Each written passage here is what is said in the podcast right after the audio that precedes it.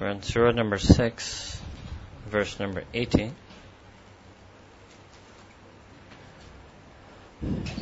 We were discussing the story of Sayyidina Ibrahim alayhi salam.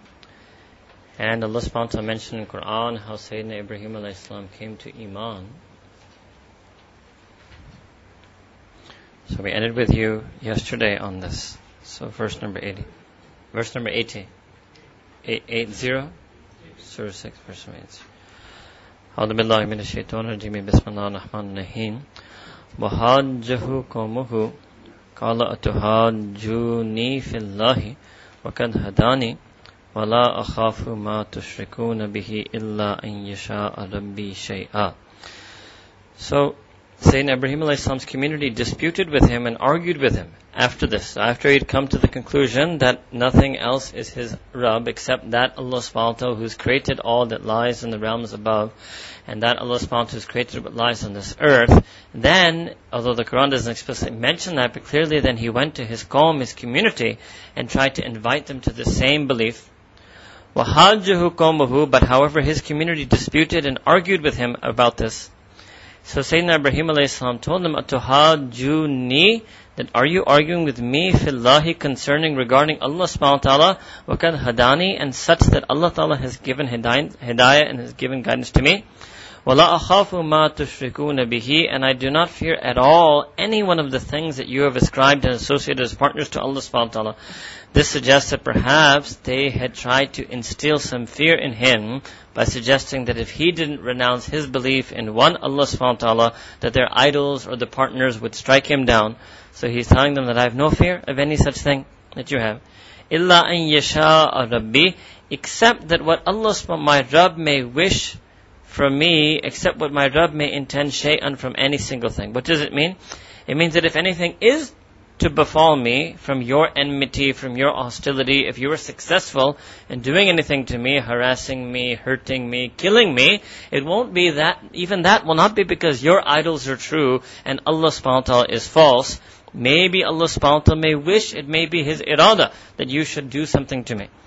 So that's what Sayyidina Ibrahim was saying, that I don't fear you and your idols in any way. Nothing is going to happen to me, illa an yasha'a rabbi shay'a, except and unless my Rabb intends something to happen to me.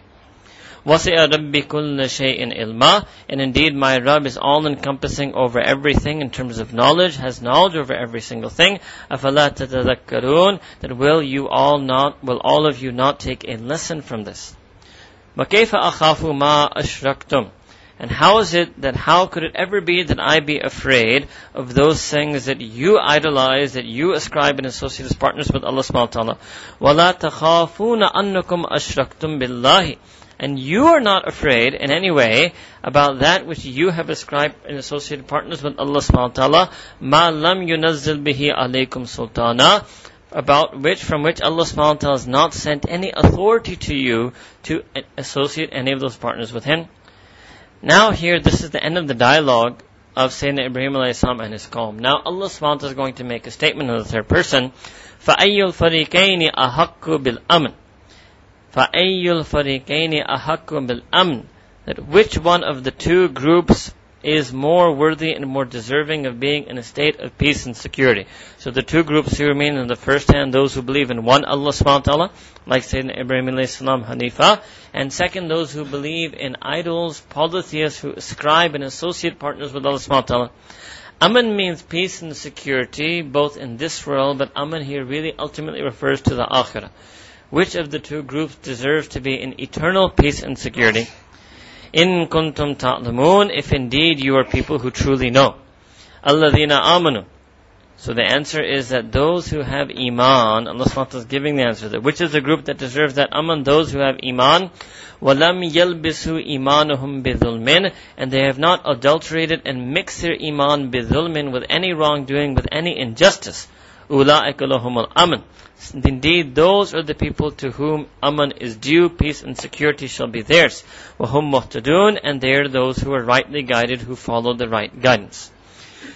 Here, yalbasu can mean several things. Some of the mufassirin have actually mentioned this ayah as one of the signs of the incredible mercy of Allah subhanahu wa ta'ala, because here Allah subhanahu wa ta'ala has just mentioned at least if a person has iman, and keeps their iman pure and sincere and intact, doesn't adulterate and mix and cloak and veil and enclose their iman with anything that is fake. So there are many, many meanings that they've taken out from this word yalbisu.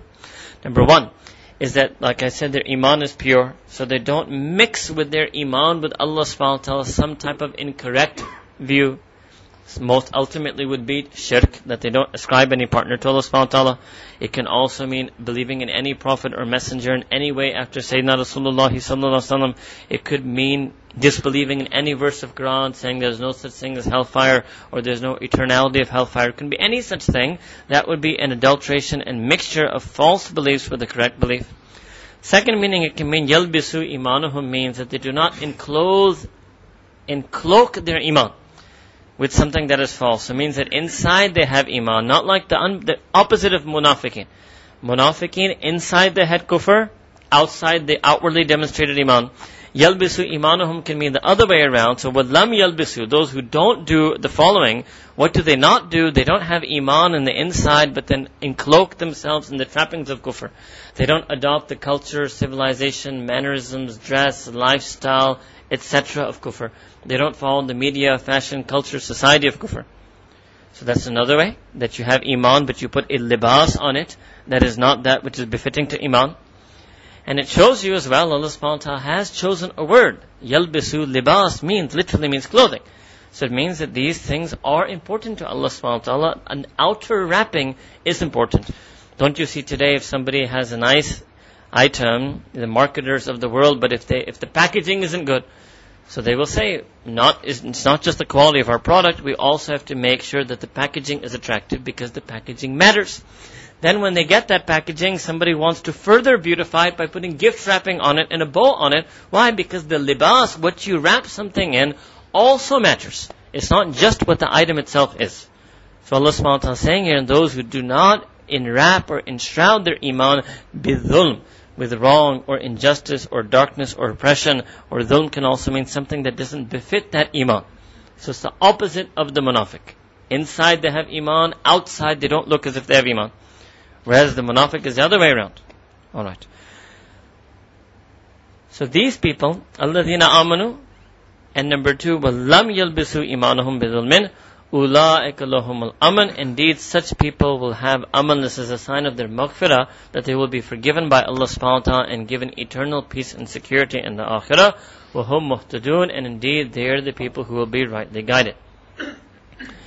وَتِلْكَ هُجَّتُنَا آتَيْنَا إِبْرَاهِيمَ And this is our decisive argument that we bestowed on, this is the decisive argument on our behalf that we gave to and bestowed on Sayyidina Ibrahim alayhi salam, ala qawmihi versus and against his community.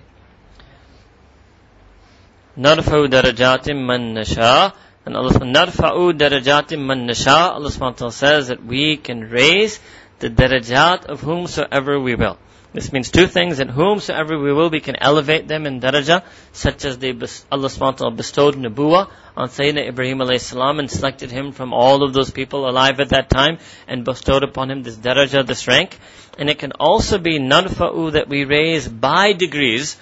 We raise people man yasha. How do we do that? Darajat. By levels and by degrees and by increments. Inna rabbaka hakimun alim. Indeed, Allah subhanahu is all wise and all knowing. I've highlighted this before. Sometimes it says Al Hakimul Alim. There's Alif Lam, and sometimes there's no Alif Lam.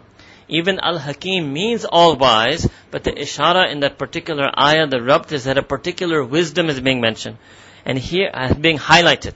And here, when there's no Alif Lam, Hakimun Alimun means Allah subhanahu wa all wise wisdom itself all knowing the embodiment of knowledge itself, knowledge incarnate. Alright. وَوَهَبْنَا لَهُ إِسْحَاقَ And we bestowed upon Sayyidina Ibrahim alayhi salam, we gifted him with Ishaq, which is his son. وَيَعْقُوب, which is the son of Ishaq.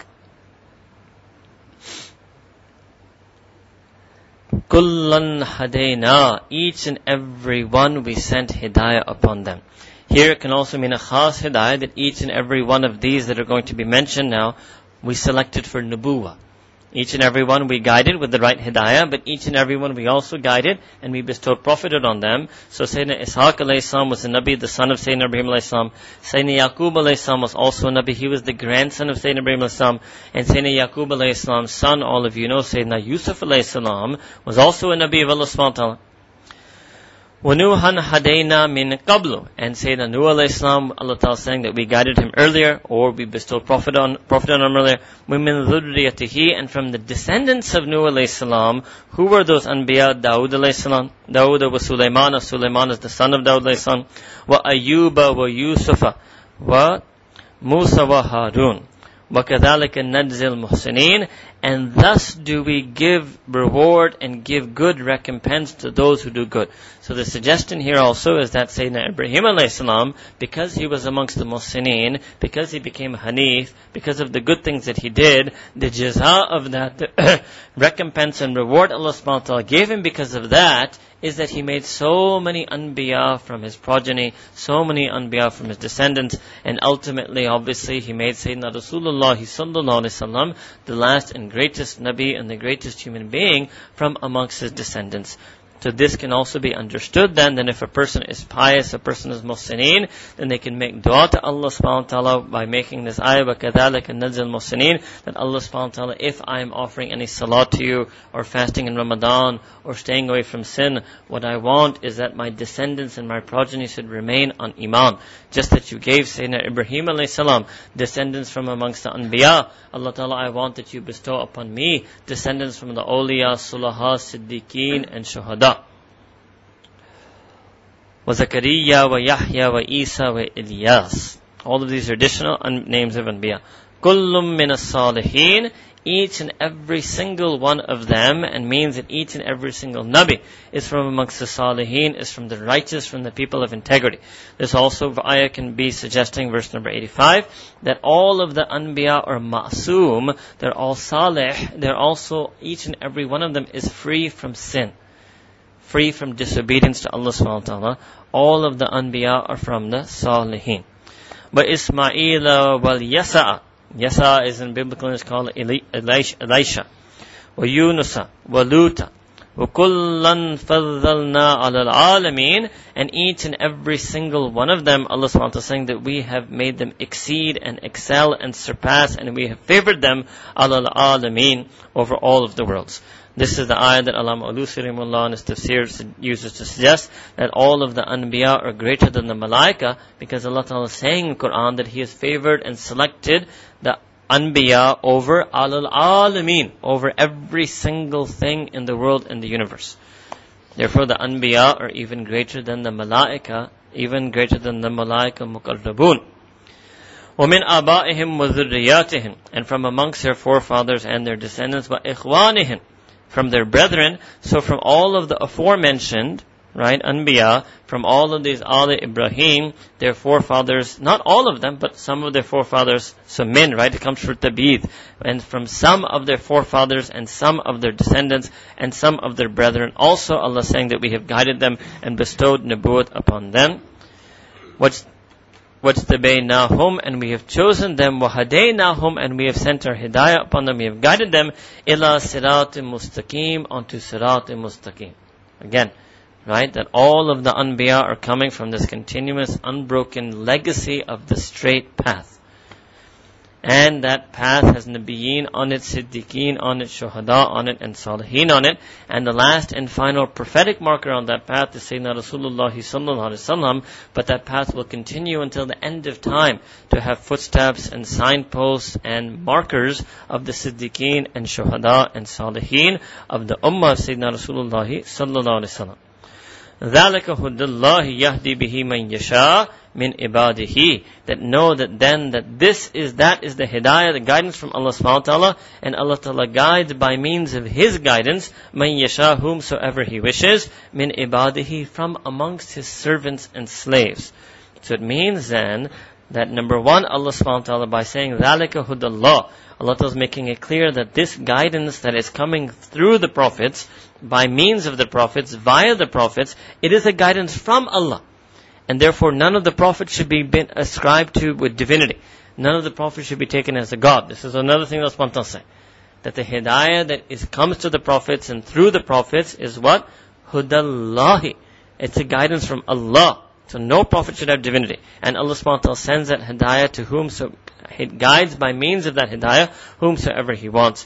Min ibadihi. So who is it who's going to get? So Allah ta'ala will select who to bestow his prophethood on. The prophets are going to send hidayah onto people, transmit that hidayah onto people. So it's not their own, it's from Allah subhanahu wa ta'ala. Who will be guided by the prophets? who will be able to be rightly guided by the guidance Allah Ta'ala bestows on the prophets to humanity, that is whomsoever Allah Ta'ala wants, but where will they definitely be from? Min ibadihi, from Allah Ta'ala's servants and slaves. That is why I can tell you by experience, that person who does not do ibadah, and that person who does not view themselves as an abd, that person who does not do ibadah, that person who does not engage in formal worship of Allah subhanahu wa ta'ala as Allah ta'ala has commanded in Quran, and that person who does not view and hold and carry themselves as an abd, as a devoted servant and slave, they never are able to understand the sunnah and hadith. They're not able to get right hidayah from that. And they many times are confused and they ask questions and they raise objections. Well, one simple reason the Quran is explaining that if a person is not min ibadillah, they're not going to be able to get, be guided by the guidance that the prophets have brought. Alright? So sometime, and then you will also find that there's those people who are true in their relationship to Allah subhanahu wa ta'ala in terms of ubudiyah and ibadah, those people then always were rightly guided and rightly understood the teachings and messages of the prophets and they never saw any discrepancy or any contradiction or any doubt therein. Right? So this is why if you ever come across somebody on TV or otherwise who raises questions on hadith or the sunnah, you should first check. Is that person even from the ibad of Allah subhanahu wa ta'ala? Is he an abd? Is he a worshipful, devoted servant? Is he regular in his ibadah? And if he's not, Quran itself is saying that that person is not going to be guided by the prophet, prophetic teachings. So no wonder he doesn't understand them, and no wonder he finds some, in his rational mind, some contradiction or discrepancy or doubt there. Right? And you will find in the history of Islam, no, none of the ibad have ever had any criticisms or questions about the sunnah or hadith of Sayyidina Rasulullah sallallahu alayhi wa sallam.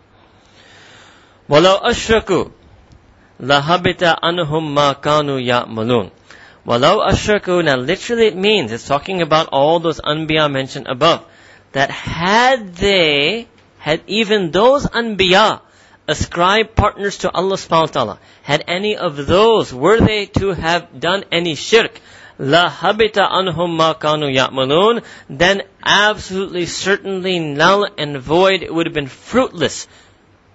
Every single thing, ma, every single thing that they used to do.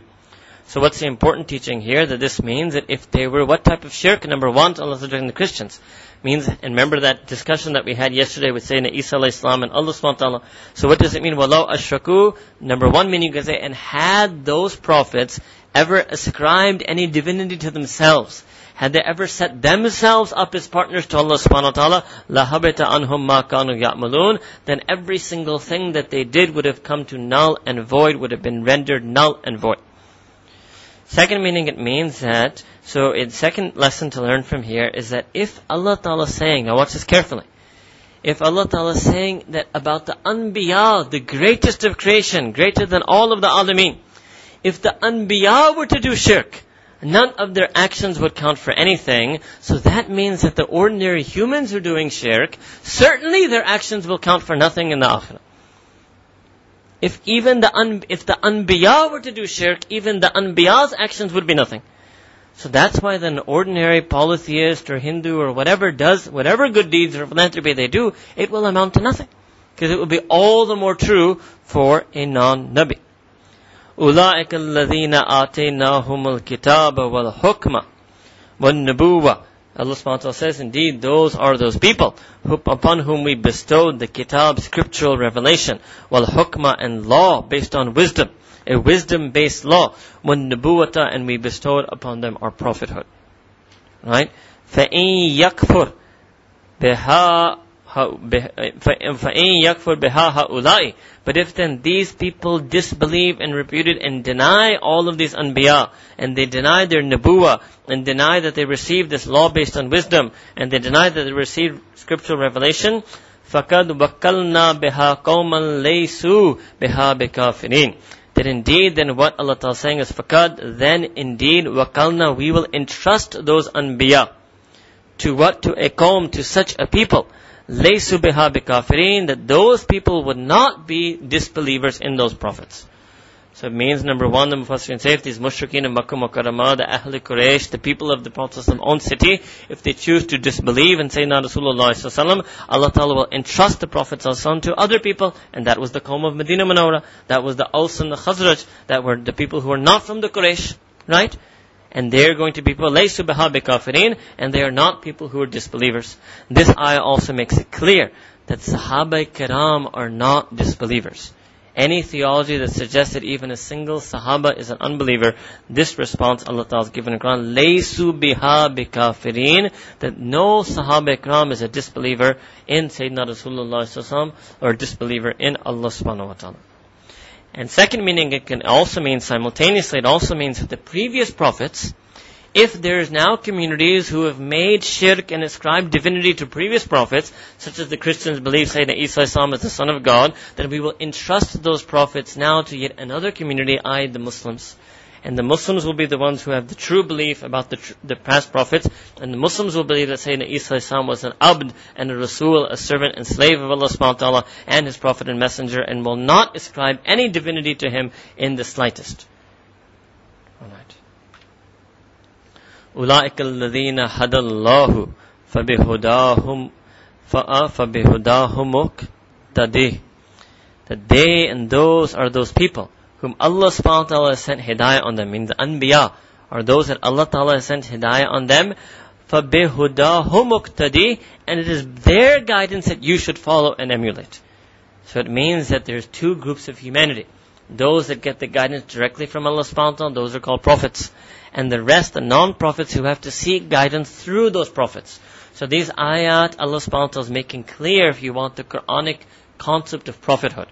Who they were, how they were guided, how they have no divinity, right? What their status is, that they're greater than the alameen That even were they to ascribe divinity to themselves, they would also be lost, and that they get the hidayah from Allah subhanahu wa ta'ala, فَبِهُدَاهُمُقْتَدِي And by means of their hidayah, you should follow and do iqtida, you should follow and emulate their hidayah. So every insan is nothing other, nothing less, nothing more than the follower of a prophet. That's who insan is. That's the name of humanity. So that human being who doesn't view him or herself as a follower of a prophet, according to Quranic humanity, that person is inhuman. It's inhuman not to be a follower of a prophet. And if on top of that to be nominally a Muslim and not to follow the sunnah of Sayyidina Rasulullah sallallahu alaihi wasallam, then that is grossly inhuman. Not to follow the greatest when Allah Ta'ala has blessed us and made us Mustafa, has chosen us to make us amongst the Ummah Mustafa sallallahu alaihi wasallam.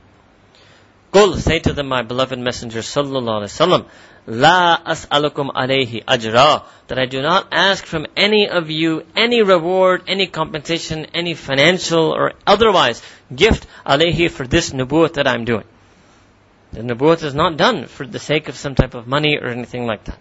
And that is why you will find also that the workers of the Sunnah in this world, they also don't take any type of monetary remuneration. Far from it, these Gaddi Nishin peers who, based on how much money you give them, that is how much they will be fond of you or make dua for you. That's not the way. This is the way.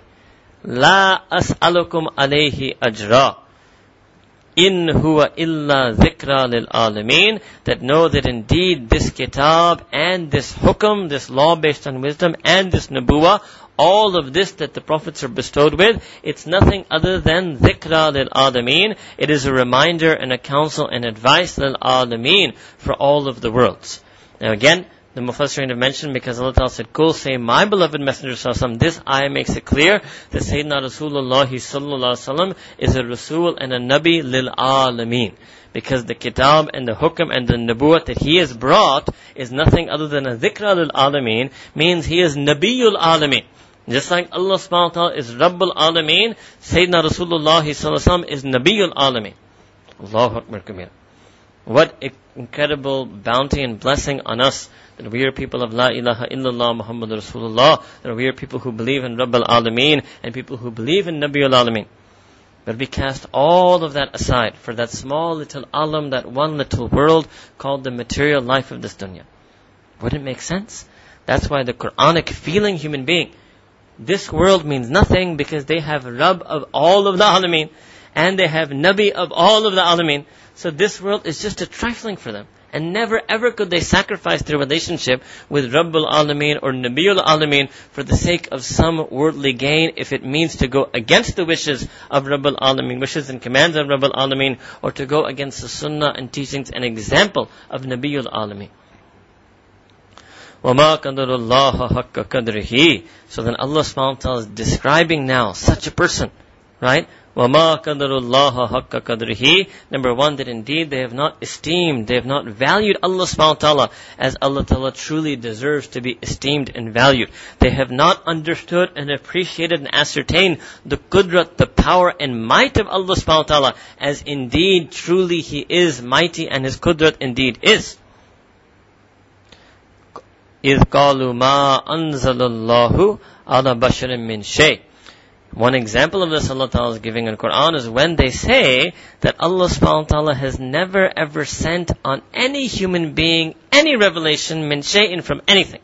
Now this is a statement that some of the Mufassirun say, and you're going to see that immediately afterwards how there's a rabt, that a particular Jew, had so much malice and spite and hatred for Sayyidina Rasulullah sallallahu that he, in order to deny the prophethood of the Prophet sallallahu he said that Allah subhanahu wa ta'ala has never ever sent down any revelation on anyone.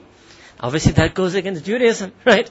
That goes against Judaism to deny the whole concept of prophethood goes against Judaism because they also believed in prophets. Right? So let me just finish that and then I'm going to come back to you, however, that this ayah has a much broader meaning. So then, Allah Ta'ala, Qul, say to them, my beloved messenger, Sallallahu Alaihi Wasallam, Man anzal al-kitab alladhi ja'a bihi Musa. That who is it then, who indeed is it, who sent down that book, which was brought by Sayyidina Musa Islam, and what was, and how was that book brought by him? Nuran wa hudan nas as a light and as a guidance for all of humanity. Who is it that has sent it down if you are claiming, so this was the response of the Jews, right? That how can you even, you overdoing yourself, in your enmity to the Prophet by saying, Ma anzalallahu ala basharin min shay. Got it? Alright. Then Allah Ta'ala addresses them, Taj'alunahu. And that book, that Torah that was brought by Sayyidina Musa as a Nur and Hidayah, you make it karatisa. You make it into sheets of paper, tubdunaha, some of which you disclose, wa tukhfuna kathira, and the, while concealing the vast majority of it. This is what you've done with that, what was supposed to be shared with everyone as a Nur and Hidayah. And earlier we've done how they altered and adulterated its words and misplaced its words. وَعُلِمْتُم مَا لَمْ تَعْلَمُوا أَنْتُمْ وَلَا أَبَاؤُكُمْ And indeed, you were taught by means of that scripture and revelation sent down to Sayyidina Musa Islam, you were taught مَا لَمْ تَعْلَمُوا that which you didn't know. Antum, neither you knew it, وَلَا أَبَاؤُكُمْ nor did your fathers know it. Kulillah. Say to them, say Nasum. Kul, say to them, Surah Allah. Madagya. That's what Quran saying. Kul, say to them, Nabi Kareem Sassam, Allah. That's it. Say to them, Allah.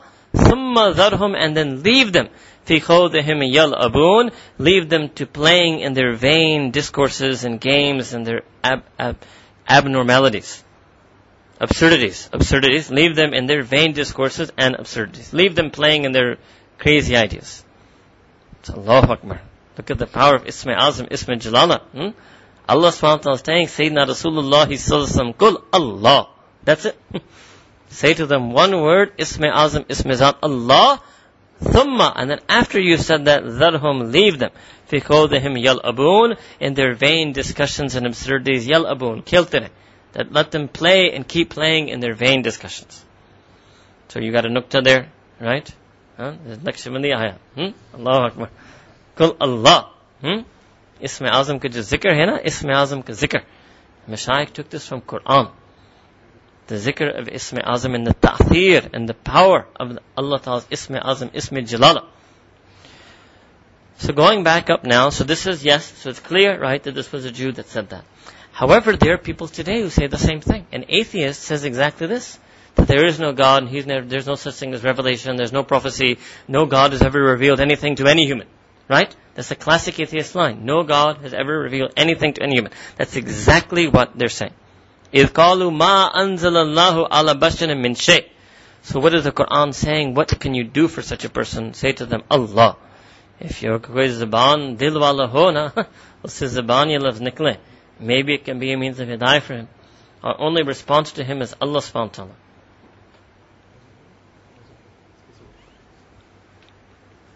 Alright?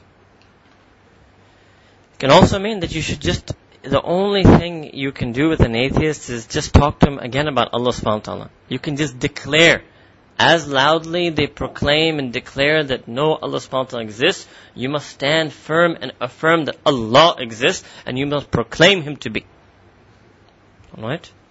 Okay.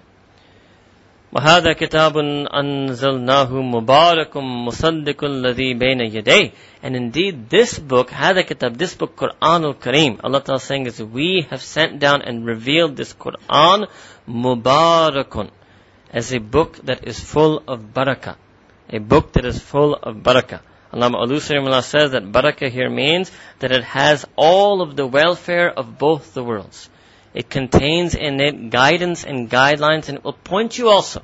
It doesn't have every single rule, it's a small book. But it contains all the information and all the pointers to those sources of information that will, that, wherein lie the welfare of this world and the akhirah. Musaddiqul ladhi bayna yadehi, and it is verifying and confirming that which has already preceded it, i.e. it is confirming and verifying all previous revelation, all previous scriptures, all previous prophets. وَلِتُنذِرَ أُمَّ الْقُرَى And so that you, Sayyidina Rasulullah so that you may warn Umm al-Qura literally means the mother of cities. This was a term given by Allah subhanahu wa ta'ala in Quran to Makkah Mukarramah. One reason that this term has been given actually at the time of the Prophet ﷺ, it was the leading metropolis, right? And all of the different places and the surrounding areas, all of their economic and otherwise, even their Jahiliyyah, idol worshipping religion, but their religious life centered around Makkah. But remember, Waman Hawlaha and all of those who were around her, around that city. Right? Okay. But remember that Umm al-Qura, Quran al-Kareem is pre-eternal. It means that forever Allah subhanahu wa ta'ala, for past forever, pre-eternal means for past forever, and future forever, Makkah Mukarramah is viewed as the mother of all cities, as the most important city. Even so today in English they use this term Makkah, right? If they want to say like Italy is the Makkah of pasta, right? That's what they mean. It's just the mother and the center and the focal point, right? And so it means that for pre-eternity, if Makkah Mukarramah was Umm al-Qura, then that goes very well with the tafsir that we mentioned to you earlier, right? That there's Kaaba, Makkah Mukarramah, Baitul Ma'mur, Kursi, and Arsh, and that one star in the middle, right? and that every single thing, this is the column of Allah subhanahu wa ta'ala, tajalliyat and waradat. And everything man hawlaha, everything is orbiting around it in a counterclockwise manner. So Quran Kareem has come so that Nabi Kareem sallallahu may use it to warn and admonish. وَالَّذِينَ يُؤْمِنُونَ بِالْآخِرَةِ But however, know that though indeed those and those who believe in the akhirah, يُؤْمِنُونَ bihi, they will believe in Quran. Those who believe in afterlife will believe in Quran. وَهُمْ عَلَى صَلَاتِهِمْ يُحَافِظُونَ And what is the second feature of those who are going to believe in Quran? That they are those people, ala salatihim yuhafidun, that they're attentive, they're carefully observant, they're watchful, they guard, they preserve their salah. So one is to pray salah. Allah subhanahu wa ta'ala often, almost always, and you can say in fact almost always in Quran, doesn't use the word pray salah. Yes, there is musallin, there is, but almost always uses another verb. Most often yuqimun salah, that they firmly establish their salah. They're firmly established their, in their salah. Their salah is their qiyam, is the actual pillar on their life and their day around which everything else pivots and rotates. Here, yuhafidun, right? That they're doing, they're carefully, attentively observant and guarding and preserving their salah. These are people who are believers.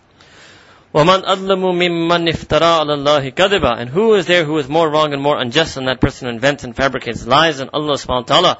Oh, or that person who says, قَالَ أُوهِيَ إِلَيَّ Or that person who claims and says that revelation has been revealed to me.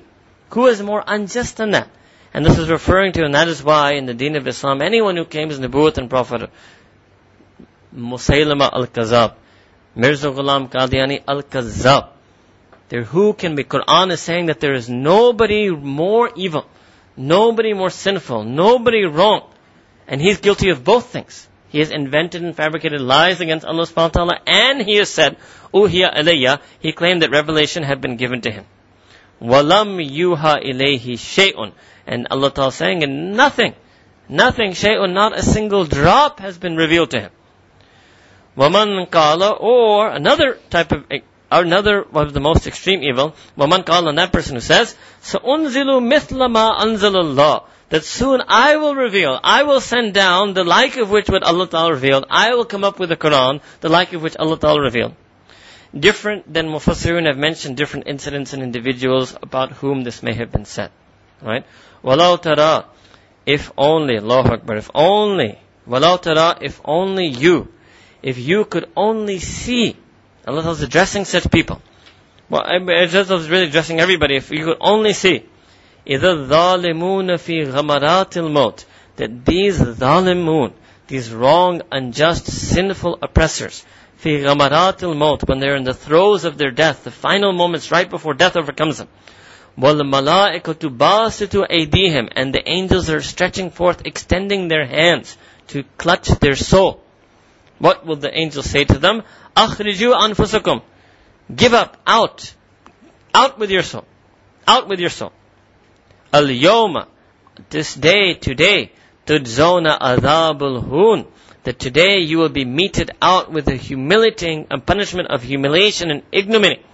Bima kuntum tukuluna. By means of that which you used to say, Allahi, which used to lies, used to fabricate about Allah subhanahu wa ta'ala. Ghair al-haqqi, which was untrue.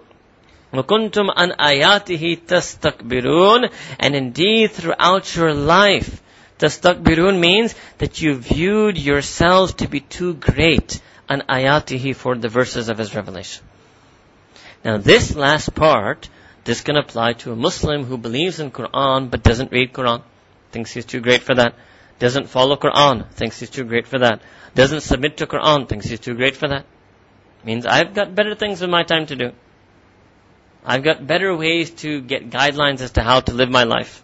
I have my own whims and desires and wishes and pleasures. I don't need this book to guide me. I'm too big for that. A person's not going to say it like that with their tongue, but as we say in English, actions speak louder than words. If a person's life is such that he never picks up Quran, never reads Quran, is not guided by Quran, doesn't determine his behavior, habits, temperament, character, sifat, adab, akhlaq by means of what Allah Ta'ala wants, then that means وَكُنْتُمْ an آيَاتِهِ تَسْتَكْبِرُونَ that you thought yourselves to be too great for the verses of Revelation. That's what takabbur means, right? Is, I mean, more people translate arrogant and prideful, but it's better to actually translate it technically here, that you thought yourself too high and mighty for this. You thought that you were on, you were resting pretty on your laurels and perches and you don't need this type of stuff. It's very strong. Allah Ta'ala is linking such a person with the false prophet. With the person who claims that this is a link of one by one by one by one. Right? Alright.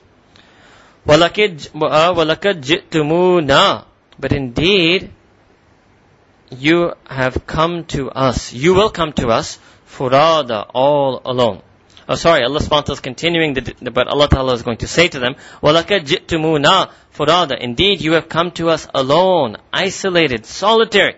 كَمَا خَلَقْنَاكُمْ أَوَّلَ مَرَّةٍ Just in the same way that we had first created you.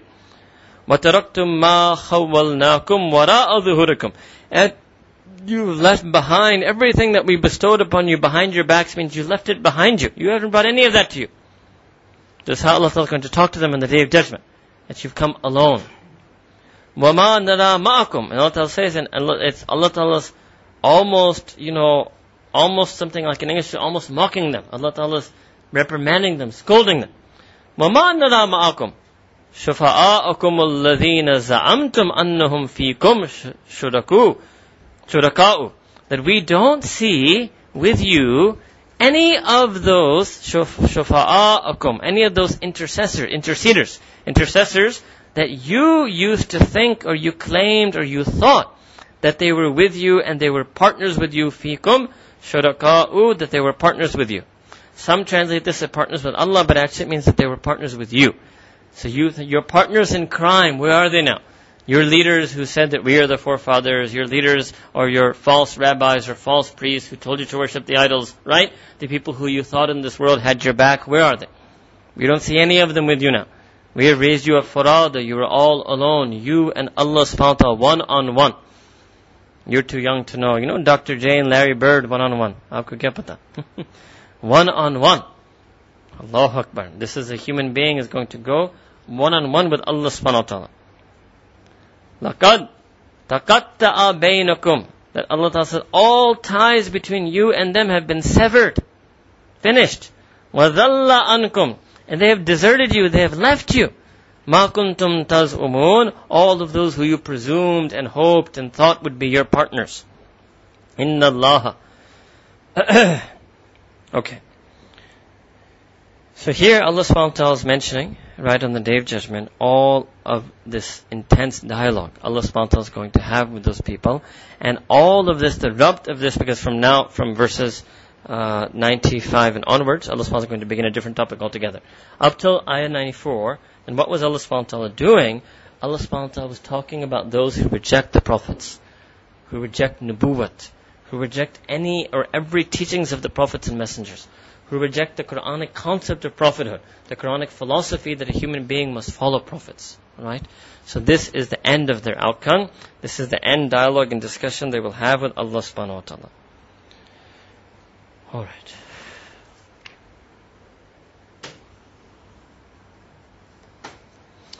Allah subhanahu wa ta'ala in Surah Muhammad, Surah, verse, Surah number 47, verse 27 mentions the same things, mentions the punishment that such people will have at the time of their death, that what will be their condition when the angels claim their souls, smiting their, smiting and striking their faces and their backs. Then Surah Araf, that's coming inshallah very soon, because the next surah, Surah number 7, verse number 40, Allah SWT says in Quran about such people that the doors of the Jannat are not open for them, and they will not enter Jannah until a camel passes through the eye of a needle that very famous Quranic metaphor. Means they will never, ever, ever enter Jannah. Even the doors won't even open for them. Okay. Then Allah subhanahu in Surah Maryam, Surah number 19, verses 94 and 95, also mentions the same thing that undoubtedly you will come to Allah subhanahu wa ta'ala alone, furada. So I wanted to mention that here because it's not just for these people.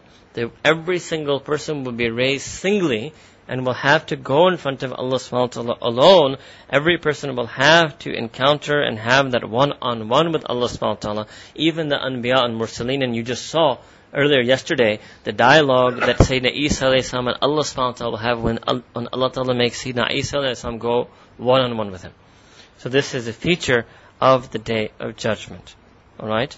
And this last part, this last thing that Allah subhanahu wa ta'ala was saying that we don't see our intercessors, what that means is that on the day of judgment, a person will be looking here and there that where is that person? He told me that this was okay. He told me that this was halal. He told me it didn't matter. He told me that I should just be a moderate Muslim. Where is that person today?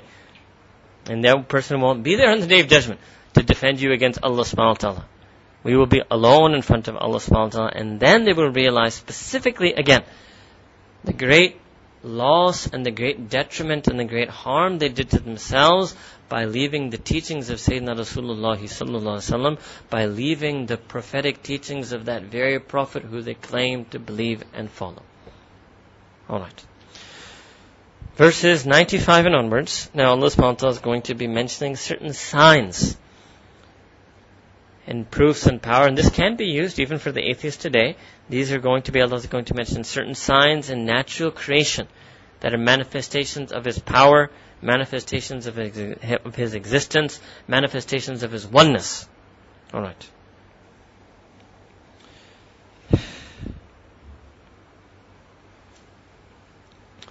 Allah falikul habbi wan nawa. That indeed Allah subhanahu wa ta'ala is that being who has caused the grain and the date stones to split. What does this mean? Now, those who un- un- would understand this better than me, those who study sort of botany, but this is one way, right, when you have, and that's why they call it gene splicing as well, when they do genetic engineering on plants, the way Allah subhanahu wa ta'ala enables vegetation, the plant world to propagate and to replicate and to grow is through this notion of splitting. Right? So when the seed splits, or you could even take it if you want, those of you who are more into uh, molecular biology, you can look at this as mitosis, right? That these are ways Allah subhanahu wa ta'ala causes things to propagate and replicate through cell division, through splitting. But here, literally, the translation would be that uh, it is Allah subhanahu inna Allah, indeed Allah subhanahu wa ta'ala is that being. Falik al habbi wa nawa, who causes the grains, and that means all the crops and seeds of the grains to split, and the date stones to split as well. Second, yukhrijul hayya min al mayyit. That Allah subhanahu wa ta'ala, indeed Allah subhanahu wa ta'ala is that being who takes out the living from the dead. وَمُخْرِجُ الْمَيِّتِ مِنَ الْحَيِّ And he's that being who takes out the dead from the living. So earlier we had given some examples of this, right? One example of this that sometimes they give is that the, the date stone is viewed as something that the date pit, the date seed is something that is viewed as that is dead, right? Normally in urf, I mean, yes, in theory it is something that is plant, but it's basically dead. And from that, Allah Ta'ala is going to bring forth a whole date palm tree that is growing and that is very much alive, right? So this is the way Allah subhanahu wa ta'ala. So certainly the fact that, again, I've mentioned this before, the fact that we are very modern, urbanized people, myself probably the most ignorant of how the plant world works, but the vast majority of humanity, just like they were more connected to the animal life, they were also intimately connected to the plant life and vegetation around them. So for the vast majority of human history, not just the Quraysh Makkah even for 15, 1800 years later, and even right now, the vast majority of the world today is still rural agrarian societies. So for the vast majority of insan, this would speak to them. This would speak to them what they see around them in nature. Now those of us who are unconnected to nature, and that is perhaps another reason why atheism may be more, um, may be more prevalent, I don't want to say predominant, but maybe more prevalent, may occur more in urban centers versus natural settings is because the person who is in the urban concrete jungle is not attuned to these signs of Allah subhanahu wa ta'ala that Allah ta'ala has placed in His creation. ذَلِكُمُ اللَّهُ فَأَنَّا تُوفَكُونَ That indeed this is Allah subhanahu wa ta'ala. So how is it? فَأَنَّا means it's فَكَيْفَ that how is it? Tufakun, how is it that you were deceived by Allah subhanahu wa ta'ala? How is it that you, were holding back from Allah subhanahu wa ta'ala? How is it that you are sliding and slipping away from Allah subhanahu wa ta'ala? Alright. Falikul isbahi wa ja'ala layla sakana. This I was telling you was coming. Falikul isbahi literally means the cleaver or rendering, splitting of the morning, because we did falak before splitting, it means Allah Ta'ala causes the morning to dawn. It's referring to, it's a metaphorical thing that when you have the blackness of the night, and then the first thread of white appears. So it can be described in such a way that the whiteness or the light rends the night asunder, or cleaves into the darkness of the night. Okay? That's, I know this is a bit difficult in English, but that's the best I can explain it to you. وَجَعَلَ اللَّيْلَ سَكَنًا I told you this yesterday, right? I told you it was coming that Allah subhanahu wa ta'ala has made the night, has made the night a sakan, a place of sukoon, of quietude, of tranquility, of rest, right? Of sukoon and sakina. Allah subhanahu wa ta'ala made the night, and that's what I explained to you yesterday, that it's more barakah to sleep in the night. وَالشَّمْسَ وَالْقَمَرَ حُسْبَانًا And Allah subhanahu wa ta'ala has fixed the sun and the moon on particular orbits so that you may calculate. Husbana, you may calculate by means of them. What does that mean? So this daily calendar is based on the sun, right? And for us, the annual calendar, in other words, a day for us is one rotation, right? It's a solar thing. And for the Western world have also chosen to make their annual calendar based on one entire orbit of the Earth around the sun. For us, however, our annual calendar is based on the moon. So Allah subhanahu has made both of them. And it also makes sense, it's more natural, right? Because if you follow the Western calendar, then the moon's orbits have nothing to do with you. You're, you're not following a lunar calendar in any sense of the word. Everything has to do with the sun. Whereas Allah subhanahu wa ta'ala has made both Ash-Shams and Al-Qamar Husbana. So there is some wisdom and some hikmah in having the lunar calendar. One wisdom and hikmah is obviously that Ramadan rotates throughout the year. these days you are facing, right? Part of that intense part of that wisdom and hikmah that you have the 15, 16, 17 in England, it's like an 18, 19 hour fast. But then you will also have some moments in which, some years, if inshallah you live long enough, those of you who are young, you will see those days, which we have seen, right? Which is the January, February, December, January, February type of fast. Alright? So there's some reason. Khair, there's some reason Allah Ta'ala saying. Uh, ذَلِكَ ذلك ذلك التقدير العزيز العليم and indeed this is the determination and the power and the manifestation of the power of Al-Aziz Allah subhanahu wa ta'ala the Almighty One the one who is so mighty that He can create all of these things and entire planetary bodies and galax- galactic clusters or falling orbits fixed by Him according to the laws of gravity and physics that He has ordained right? And Al-Alim, and He is all knowing about each and every single thing. وَهُوَ الَّذِي جَعَلَ لَكُمْ نُجُومًا that, and that Allah subhanahu wa ta'ala is the same being who made stars for you. Who made stars for you. That's what we're saying. لِتَهْتَدُوا بِهَا فِي ظُلُمَاتِ الْبَرِّ وَالْبَحْرِ So that you may be guided by those stars in the darknesses on the land and in the darknesses in the ocean. And that is something. Right? That even, you know, in classical times and even today people were able to use the stars to navigate able to use the stars to navigate. Alright. قد فصلنا الآيات لقوم يعلمون Indeed, the Allah subhanahu saying, indeed we have made clear the signs, or you can say we've made clear the verses of Revelation, لقوم يعلمون for a community that has knowledge, that a community that wishes to know, or sometimes we can translate as those who know, i.e. those who discern. That'll be a fancy English word for this. وهو الذي and Allah subhanahu wa ta'ala is also that being أنشأكم من نفس واحدة who created you and made you born from one nafs. We did this before. This is Sayyidina Adam alayhi salam, and I explained the tafsir of this later. Now here Allah is going to mention a specific feature of human creation. فَمُسْتَقَرُّ وَمُسْتَوْدَعٌ Mustaqar is referring to that the human being is initially created from the sperm of their father and the sperm was residing for a long period of time, or the precursor to that sperm, the mother by which that sperm is made, was residing inside of a person. So mustaqar you can call a residence. And uh, mustoda is a temporary repository that refers to the womb of the mother.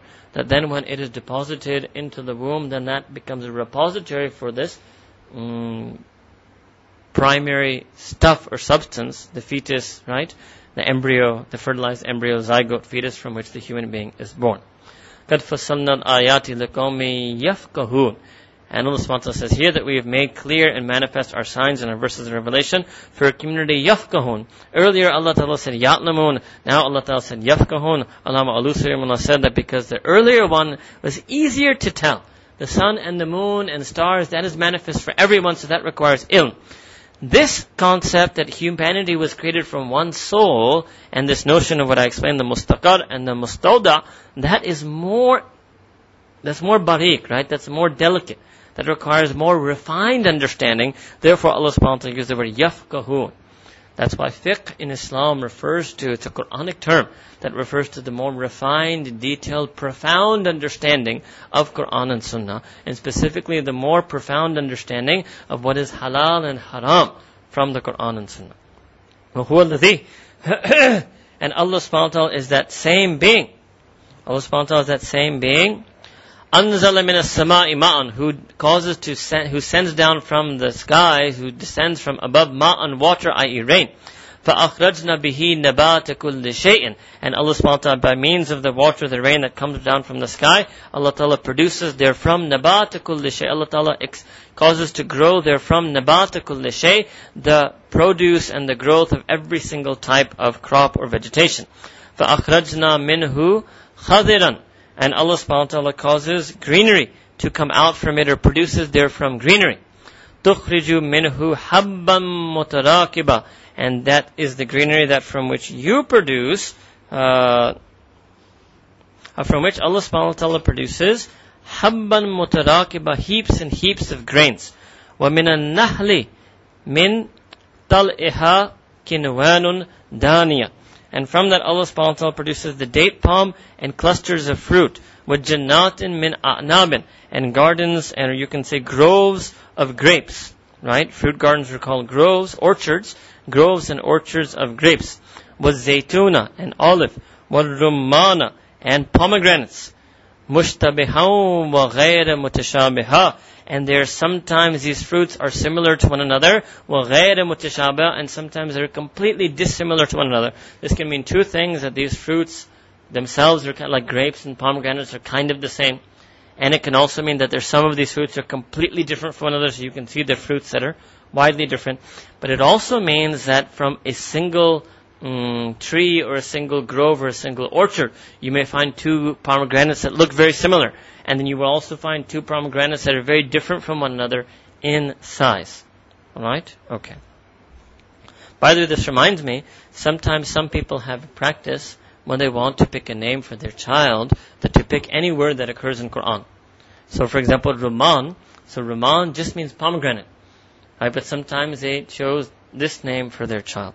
So here, there may be very nice, wonderful people who have this name Raman, um, but uh, it is preferred to keep names for our children either from the names of the Anbiya, Siddiqeen, Shuhada, Salihin, Sahaba, Tabi'in, Tabi' Tabi'in, Mufassirin, Muhaddisin, Fuqaha, Usulin, Awliya, Kamilin. Or secondly, or then to pick a word, if you don't pick a name, but to pick a word that has some positive meaning, to it, that has some beautiful type meaning to it. So for example, like musfira means smiling, that girl who smiles, right? And that's also a word in Quran, right? So it can even be a word in Quran that has a positive meaning that could be taken in a positive way, right?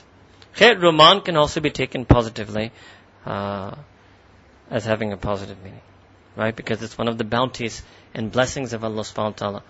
And certainly in Greek mythology, Oh, in Greek mythology, pomegranate has a, quite a role to play. Here, all right. انظروا إلى ثمره إذا أثمر وينعه إن في ذلكم لآيات لقوم يؤمنون. Now here the word is going to be يؤمنون. So here Allah subhanahu wa saying is that behold their fruit, uh, behold their fruit إذا أثمر when they bear their fruit. Behold means look. Unduru, look and reflect upon the fruit when they bear their fruit. Okay? When they bear their fruit and in their ripeness. Inna fi dhalakum and in this whole process, indeed there are signs for those who believe. So now these are ayat. The first level of ayat were for people who had ilm. Second level of ayat was for what? Yafkahun. And now third level ayat is yu'minun. So this suggests then that this concept of fruits, whereas vegetation and crops were for, were earlier, but this notion of fruits and the way fruits bear fruit and the way one seed bears other fruit, there's some beauty in that and there's something about fruits, right? Allah Ta'ala has always mentioned fruits and the connection of Jannat as well, that these are signs for people who are believers. These are signs for people. So that means next time you eat fruit and you cut fruit and you have fruit child, for some of you that next time may even be just in a few hours, right? you should view that fruit as a sign for the people who have iman. You should feel iman tazawada when you eat your am. Hmm? Allahu Akbar. Alright. وَجَعَلُوا لِلَّهِ شُرَكَاءَ الْجِنِّ Now what these people, okay, now next up, Allah subhanahu saying, and these people, they ascribed and made partners to Allah subhanahu wa ta'ala, al-jinn. They made jinn to be partners with Allah subhanahu wa ta'ala. Now this is, okay, let me do the historical, but there's a very much, uh, contemporary, this is coming to another topic. Let me just see if there's anything I marked over here for you. Here about the night, I already mentioned that to you yesterday, right? That the night is a place of sukoon and more barakah if you rest in the night. Oh yes, another tafsir that they give of mustaqarrun. Mustaqar also means that there's a hadith, uh, no, in fact it's in Quran if I'm not mistaken, that Allah subhanahu wa ta'ala, He caused all the human souls to come out from the back or the spine of Sayyidina Adam alayhi So in that sense, the origin of all of the human souls, eh, when it comes, I'll do it when it comes, but that's also one of the tafsirs that they mention on this particular issue. Alright. Now here Allah subhanahu is referring to that there was a particular group of the mushrikeen of Makkah who they had made jinn. They used to worship jinn. Now what are the jinn, right? This is another one of Pakistan's favorite topics, right? Jinn are a creation that is made of fire. They are good jinn and they are bad jinn. They are Muslim jinn, they are kuffar jinn. They are jinn who believe and unbelieve in Sayyidina Rasulullah and they are jinn who are tools and agents and minions of shaitan. because Iblis himself was a jinn. So his Sahaba, the Sahaba of Iblis, are drawn from the jinn. Alright? So they are known as shayateen in the plural. So sometimes what these shayateen used to do is they used to make people worship them. And you find this again, in anthropology religion will talk to you about spirit worship and demon worship and, right, and all of these type of things. That was actually jinns. That was jinn. Now in this day and age you have people doing the same thing. That they ascribe partnerships of Allah right? So this one we tell you our Nibras story, right? So there's a book that's taught in the sixth year in the madrasa by Imam At-Taftazani Malaka Sharh Aqaid. And there was a particular passage in that that was extremely difficult and none of the students, myself included, could figure it out. I had bought an Arabic commentary on that by the name of Nibras. So the next day I came and I explained it to the students. And one of the students asked me that, how did you know the explanation? I told him, I just said the word Nibras because I thought they all would well know. Later on, the students started treating me extra special, and they were very wary every time I entered the room. And then I was wondering what is going on. So then one day, one student came to me and asked me to ask Nibras something. Something he said, he brought up Nibras, as if it was some entity. So I asked him, what he says, Nibras Apka, and this is a term, this is when I realized that people have these distorted concepts. They also have very detailed terminologies for the distorted concepts. So he said, Aapka koi muwakkil hai jiska naam Nibras. I said, oh, Muwakkil? Nibras? So they thought that I had some pet jinn called Nibras, and that pet jinn told me the meaning of that passage. Ho bhi sakta hai. Not me. I'm not denying that. There may be believing jinn who study these Islamic texts, right, and may even interact with human beings. Allahu alam, right? But you should not make them partners to Allah subhanahu wa ta'ala. So people do, they're literally, unfortunately, I'll tell you, there are even some ulama who are into this. I've heard one or two of their talks.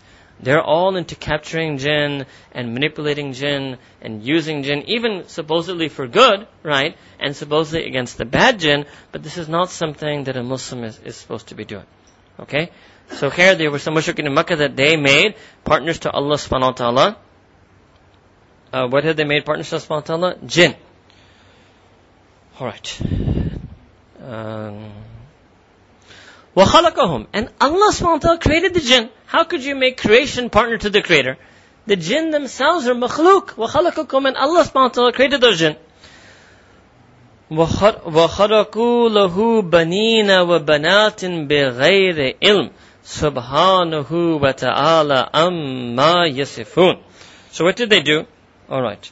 They falsely attribute Kharaku means, I don't know, they falsely attribute, they malign, and they falsely attribute in a way to malign. Lahu to Allah subhanahu wa ta'ala. Banina wa banatin, sons and daughters. So again, Banin, this is, the Christians believe Sayyidina Isa son was the son of Allah. Part of the Jews, they believe that Sayyidina Uzair was the son of Allah subhanahu wa ta'ala. And the mushrikeen of Makkah, they thought that their idols were the daughters of Allah subhanahu wa ta'ala. Beghayri ilmin, they do so without any proof-based knowledge. Subhanahu wa ta'ala, and, uh, completely pure and flawless is Allah subhanahu wa ta'ala. Wa ta'ala, and far exalted is He.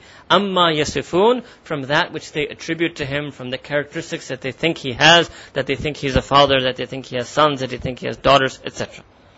Badi'u samawati wal ard, and Allah subhanahu wa ta'ala is the creator of all that lies above. And I did this for you, Badi'u, remember, originator, right? Originator, original creator, originator of all of the realms that lie above, wal ard, and this earth. Anna yakunu lahu waldun. Anna yakunu lahu waladun. That where from and how could it be that Allah subhanahu wa ta'ala would have a child? Walam takun lahu sahiba. Wa khalaqa kulla shay. Wa huwa bi kulli shay'in alim. So how could it be that Allah subhanahu wa ta'ala would have a son?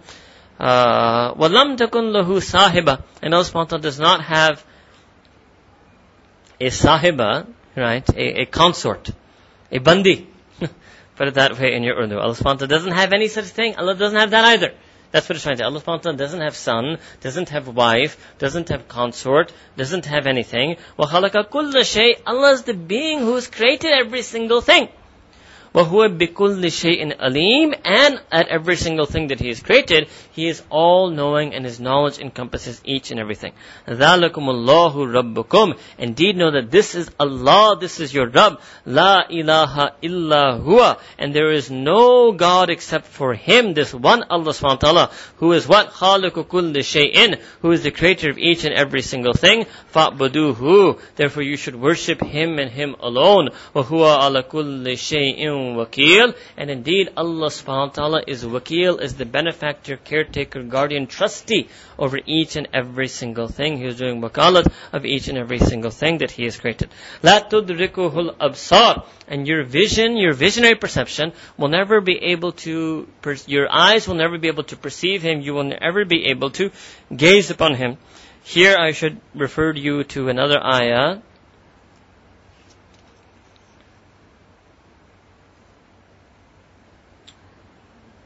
وَهُوَ يُدْرِكُ الْأَبْصَارِ And Allah subhanahu wa ta'ala perceives all visions. وَهُوَ اللَّطِيفُ الْخَبِيرُ First time this word has come, now, al-latif. That Allah subhanahu wa ta'ala is most subtle, al-latif. That His essence and His attributes are so subtle, they're beyond your idrak, they're beyond your entire perception and comprehension. Al-Khabir, He is all-knowing, all-informed, all-aware.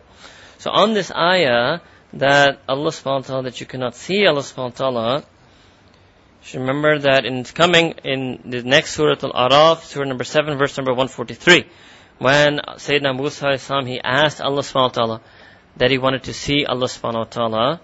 So, let me actually open that up for you. Surah Al-Araf, verse number 143.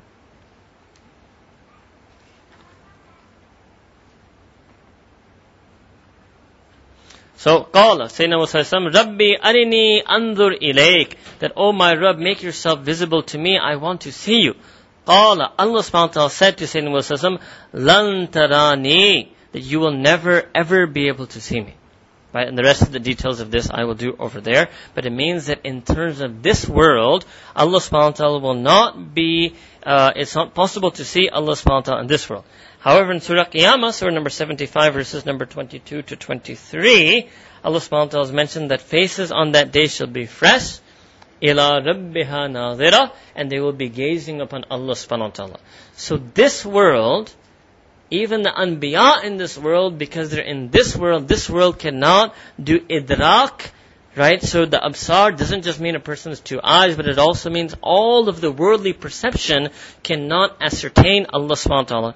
Sometimes also the Mufassirun will stretch this even further and saying, La tudrik, la tudrikuhul absar, that you cannot completely understand and ascertain the nature of Allah subhanahu wa ta'ala. He is ultimately unknowable. Al-absar, their faculties of perception and knowledge, you cannot completely know Allah subhanahu wa ta'ala.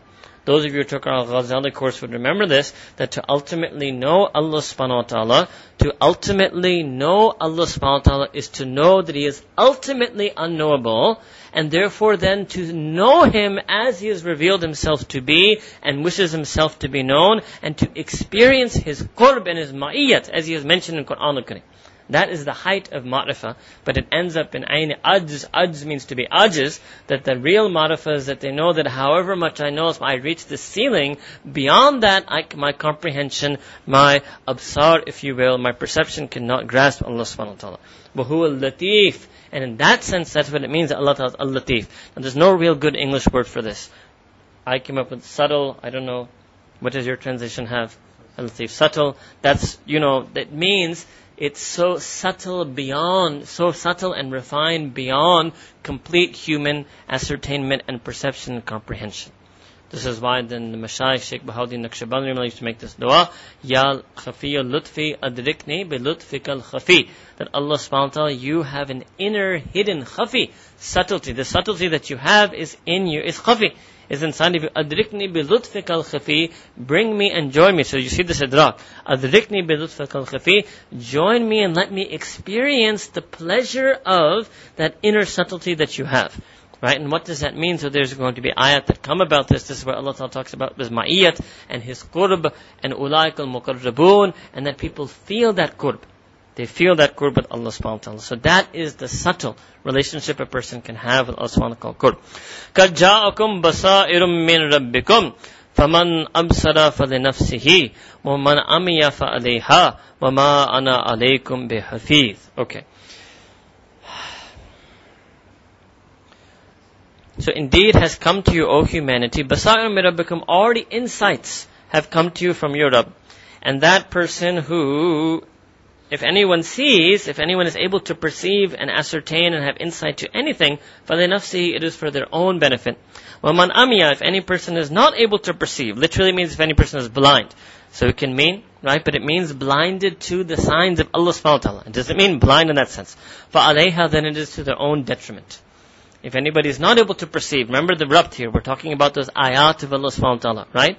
For qawmi ya'lamun, qawmi yafkahun, qawmi yu'minun. If a person who is able to perceive it, they do so to their own benefit, to the benefit of their self. And if they're unable to perceive it, they're blinded to it, it's imperceptible to them, فَعَلَيْهَا then it is such only to their own detriment. And then the Prophet is saying to them, وَمَا أَنَا عَلَيْكُمْ بِحَفِيظ And I am not a guardian to watch over you. You have to come and you must learn right? And specifically, O unbelievers or mushrikeen in Makkah, you must learn about Allah subhanahu wa ta'ala on the basis of your own efforts. وَكَذَلِكَ نُصَرِّفُ الْآيَاتِ وَلِيَقُولُوا دَرَسْتَ وَلِنُبَيِّنَنَّهُ لِقَوْمٍ يَعْلَمُونَ Thus do we have we may manifest, clear and explain our ayat, the signs and verses of revelation, that they may say, that they may say, will yakulu, so that they may say darasta, that indeed you have learned, you have learned. وَلَنُبَيَّنْ وَلَنُبَيِّنَهُ وَلَنُبَيِّنَهُ لِقَوْمِ يَعْلَمُونَ And so that we may make it clear and manifest to a community, a community who has ilm, a community of knowledge and discernment.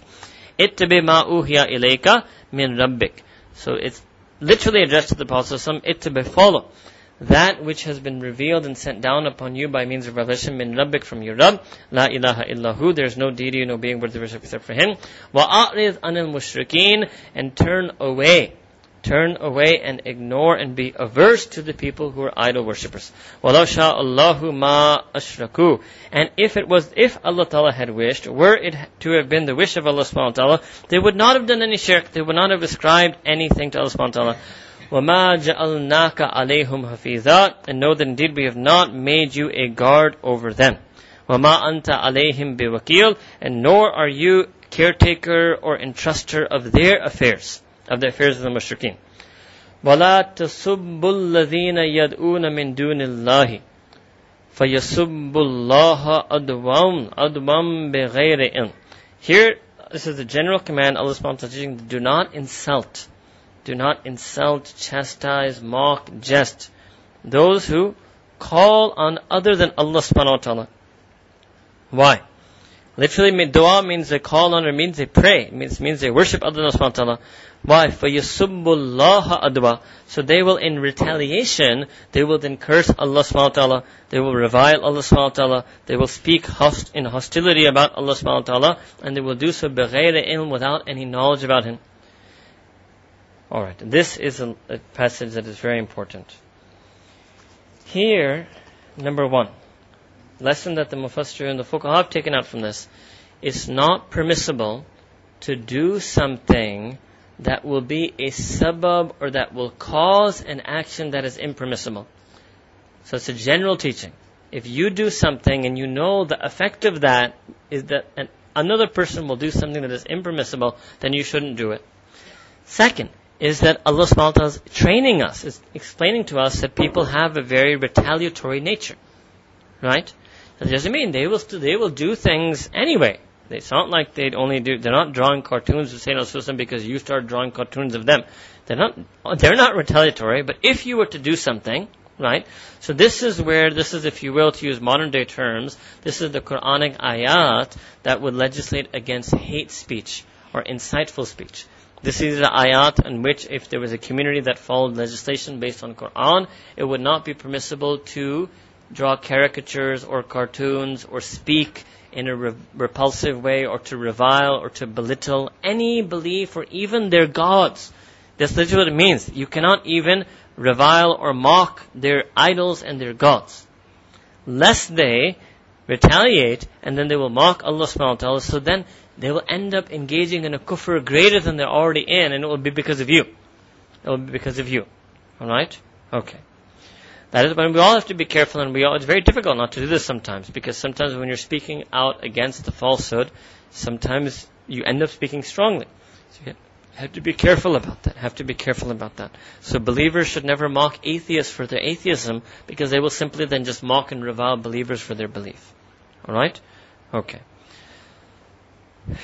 كذلك زينا لكل أمة أملهم here Allah saying indeed that we have for likulli ummah, for every group and community, zayyana, we have made attractive to them amalahum what they do. It means that every group is, likes what they do. They like what their past is. They like what they're used to. Right? And therefore, because this is a group, and initially it means that this is a group who've been worshipping idols for centuries, the mushrikeen of Makkah, they're very fond of their idols. So don't mock and revile them because then they will just react and retaliate and then they will mock and revile Allah subhanahu wa ta'ala. ثُمَّ إِلَىٰ And indeed towards their Rabb is their ultimate return. فَيُنَبِّئُهُمْ بِمَا كَانُوا يَعْمَلُونَ And Allah subhanahu wa ta'ala will inform them clearly about each and every single thing that they used to do.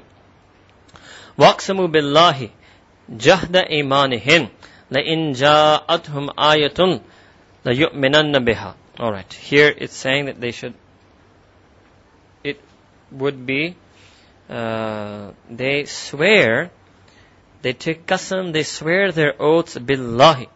And which one's jahda imanihim, the most intense and powerful and strong of their oaths, who do they invoke and swear in that? They swear by Allah subhanahu wa ta'ala. And what is it that they swore? That la'in ja'athum ayatun, that they took an oath that if a sign came to them, from Allah subhanahu wa ta'ala, la yu'minunna, la. This was you did sarf the zammas for jama muzakkar. La yu'minunna. That they will certainly, certainly believe in it, biha, in, in that sign. Qul, so say to them, my beloved messenger, sallallahu alaihi wasallam, innamal ayatu indallah. That Allah subhanahu wa ta'ala has many, many ayat, many, many signs, and they belong, innamal kalimatul hasr, they belong to Allah subhanahu wa ta'ala alone. It's not for me to manifest it. They belong to Allah subhanahu wa ta'ala alone. وَمَا يُشْئِرُكُمْ And uh, they belong to Allah subhanahu wa ta'ala And what will, وَمَا يُشْئِرُكُمْ And what is it that will bring you into shu'ur? What is it that will make you understand? أَنَّهَا إِذَا جَاءَتْ La yu'minun, that indeed even if such a sign were to come, la yu'minun, they would not take iman. They're untrue in that. They're untrue in that uh, untrue in their pledge. They won't even believe even if such a sign was to occur. وَنُقَلِّبُ أَفْئِدَتُهُمْ وَأَبْصَارُهُمْ كما لم يؤمنوا به أول مرة ونظر ونظر ونظرهم في طغيانهم يأمهون. Here Allah says as we will upturn and cause an upheaval. نقلب their afida. Afida is also a word for the heart. So the singular of this is fu'ad. And there's another word that comes qalb. So the Mufassireen have this very long topic in Tasawwuf as well. That what is the difference between Fu'ad and Qalb? But they say Fu'ad is just one simple way to understand is that Fu'ad is the core of the Qalb. Fu'ad is the core of the Qalb around which the Qalb, the Ahwal of the Qalb pivot. Hmm? It's the Madar of the Ahwal of the Qalb. So when Allah subhanahu wa ta'ala is saying, when nuqallibu af'idatuhum, it means that we will overturn and put into upheaval the core of their hearts, absaruhum and their eyes. Kama lam yu'minu. As they would, why? Because they would not believe bihi awwala marra. They would not believe in Allah subhanahu wa ta'ala or Quran of the Prophet in the first instance. So what does it mean when the sign comes to them, right? Allah ta'ala will see to it that their hearts and their, and their um, eyes are not, their perception is not affected by that sign and they don't take iman. وَنَظَرَهُمْ فِي تُغْيَانِهِمْ يَأْمَهُونَ then Allah subhanahu says, and we will leave them to wander distracted in their excesses. We will leave them wandering. And ya'mahun literally means blind, right? But it doesn't literally necessarily mean blind, but they will continue in such a state that their core of their heart has been turned away and their eyes and perception has been turned away and they will continue to wander fi tughyanihim in their sarkashi, in their disobedience, in their transgressions, in their violations. They will walk around as if they are blind. Alright, let's finish the part. We'll take a short break. Inshallah, when we come back, we'll begin the eighth eighth, eighth juz of Quran al-Kareem, surah number six, verse 111. أعوذ بالله من الشيطان الرجيم بسم الله الرحمن الرحيم ولو أننا نزلنا إليهم الملائكة وكلمهم الموتى وحشرنا عليهم كل شيء قبلا كانوا ليؤمنوا إلا أن يشاء الله ولكن أكثرهم يجهلون Here Allah subhanahu wa Surah Al-Anam, Surah number 6, verses number 111 onward. Uh, one thing, I, uh, the verses 110, they signs, so in Ibn, the tafsir of Ibn Kathir is mentioned that when Sayyidina Rasulullah was speaking to the Quraysh and asking them to accept Islam, so the Quraysh told the Prophet ﷺ that you have told us through these Quranic revelations that Musa Islam had a staff that turned, changed into a serpent and that it caused 12 springs to gush forth from a boulder and that Sayyidina Isa Islam used to raise, the, resurrect the dead, right? Etc. etc. So you must also show us a miracle. At this point, the Prophet had not shown a mu'jiza yet. This was another early ayat early period. So then Sayyidina asked them, okay, what miracle is it that you want to see? So they said that we want this mount of Safa, you know Safa Marwa. We want Safa to be turned to gold. And if you make it into gold, then we'll believe. So the Prophet asked them actually, he asked them that if I was to do that, would you accept? So then Sayyidina they said, yes, we will all take Iman on you if you can turn the mountain hill, hill of Safa into gold. So then Sayyidina Susa made dua to Allah subhanahu wa Ya Allah, they're asking that these other previous Anbiya had mu'jizat, and that if I turn this hill of Safan to gold, that they will believe. So then the angel Jibreel came down in response to the dua and told Sayyidina Susa that, okay, you have two options. Either we will make this mountain, the hill of Safa gold, but they're not really going to believe, and the ones who don't believe, Allah subhanahu wa ta'ala is going to inflict a terrible punishment on them. Remember we did this earlier, right? That remember when the Hawariyin asked Sayyidina Islam and Allah Ta'ala said, okay, I'll do it, but remember the Maida, right? I will send it down, but anybody who disbelieves afterwards, I will afflict a punishment on him, the likes of which I've never afflicted anyone before. Remember?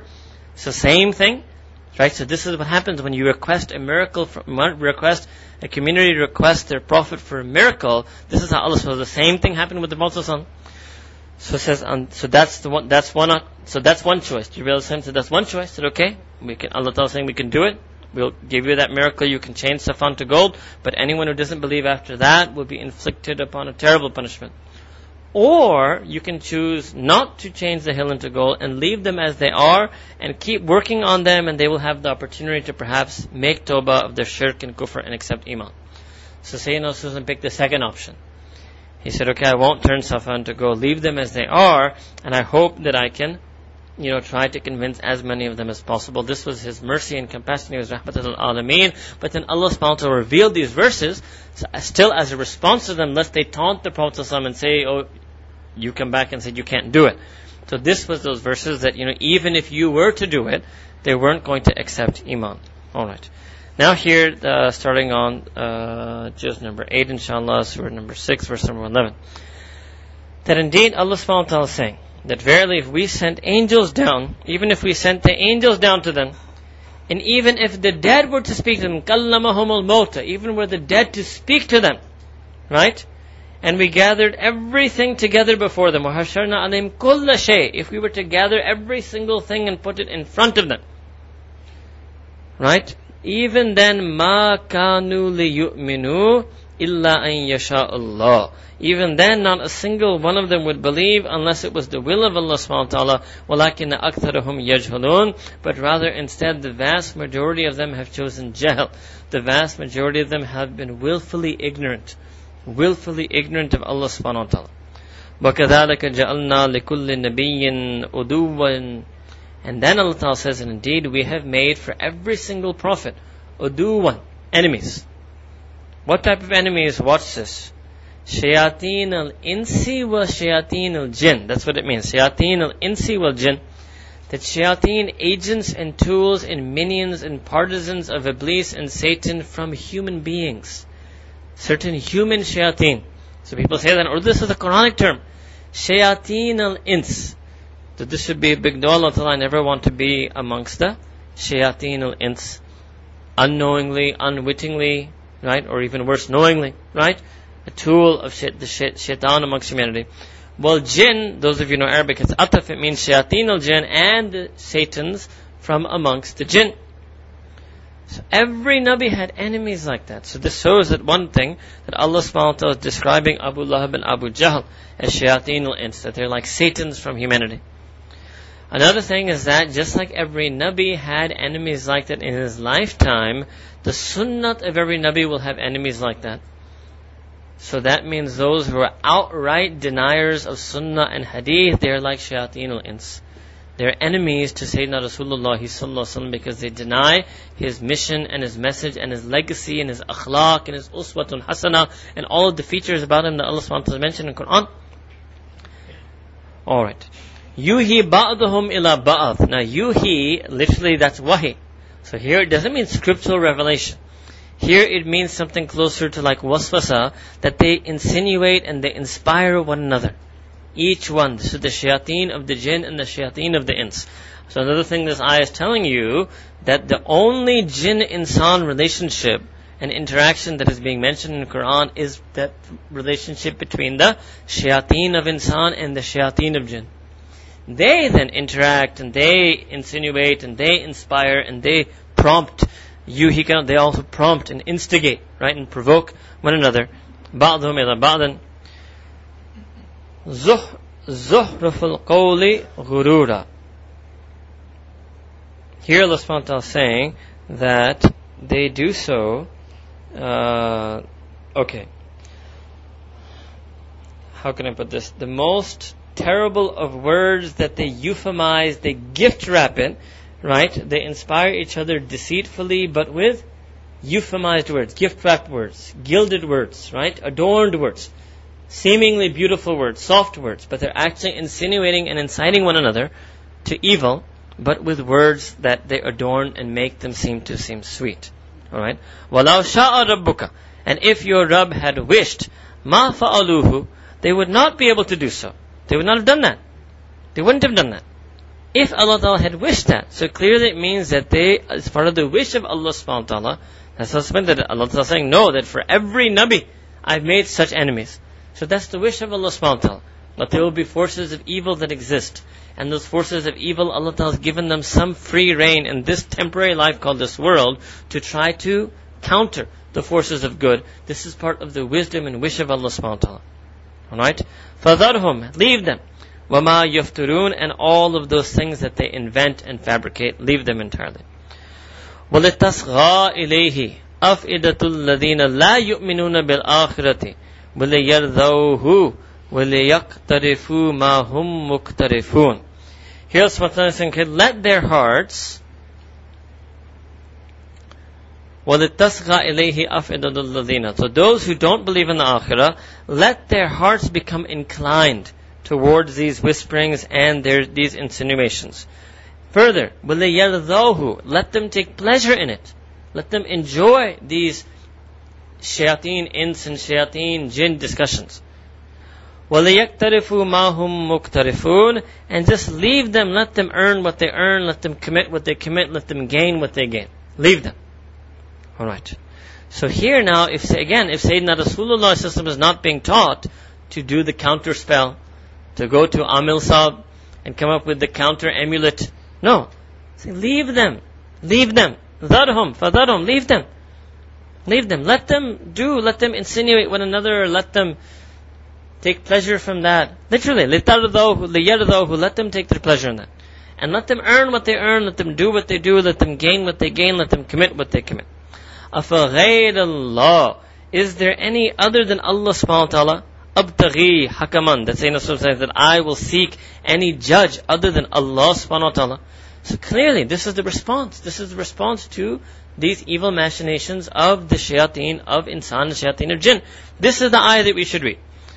أَفَغَيْرَ اللَّهِ أَبْتَغِي حَكَمًا وَهُوَ الَّذِي أَنزَلَ إِلَيْكُمُ الْكِتَابَ now Allah Ta'ala shift, this is called iltifat and balagh. Allah Ta'ala shift the tense, right? So first the Prophet the saying that is there any other than Allah subhanahu wa ta'ala whom I will seek or turn to as a judge? Wa huwa alladhi and Allah subhanahu wa ta'ala is that being who has sent down upon you al-kitab, the Quran al-Kareem, mufassalan in complete clarity and detail. وَالَّذِينَ آتَيْنَاهُمُ الْكِتَابَ يَعْلَمُونَ أَنَّهُ مُنَزَّلٌ مِّن رَبِّكَ بِالْحَقِّ And that Allah subhanahu wa ta'ala who has sent down that book from your Lord in truth, بِالْحَقِّ And so that you may know that it has been sent down from your Rabb in haqq. فَلَا تَكُونَنَّ مِنَ الْمُمْتَرِينَ And should never ever let yourself be amongst those who have any doubt or skepticism about that book. وَتَمَّتْ كَلِمَةُ وَتَمَّتْ كَلِمَةُ رَبِّكَ صِدْقًا وَعَدْلًا And such then the word of your Lord has been fulfilled in truth and in justice. لَا مُبَدِّلَ لِكَلِمَاتِهِ And there is nothing at all that can change the words and decrees of Allah subhanahu wa ta'ala, وَهُوَ السَّمِيعُ الْعَلِيمُ And indeed Allah subhanahu wa ta'ala is all listening, is all knowing. Alright?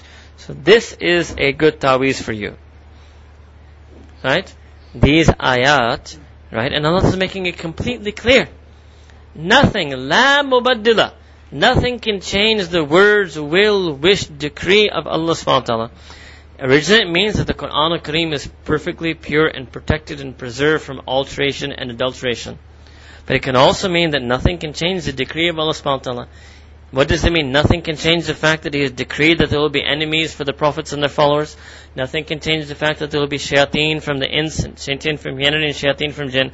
And nothing should change the fact that your only response to them should be to leave them and that which they invent. And instead that you should say, أَفَغَيْرَ اللَّهِ أَبْتَغِي حَكَمًا That is there any being other than Allah subhanahu wa ta'ala who I can turn to uh, as an adjudicator of justice.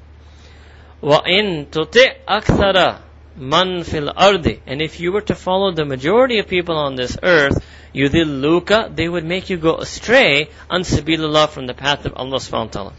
Now some Quranic commentators have taken this to go against majority rule. This is the anti-democracy ayah of Quran.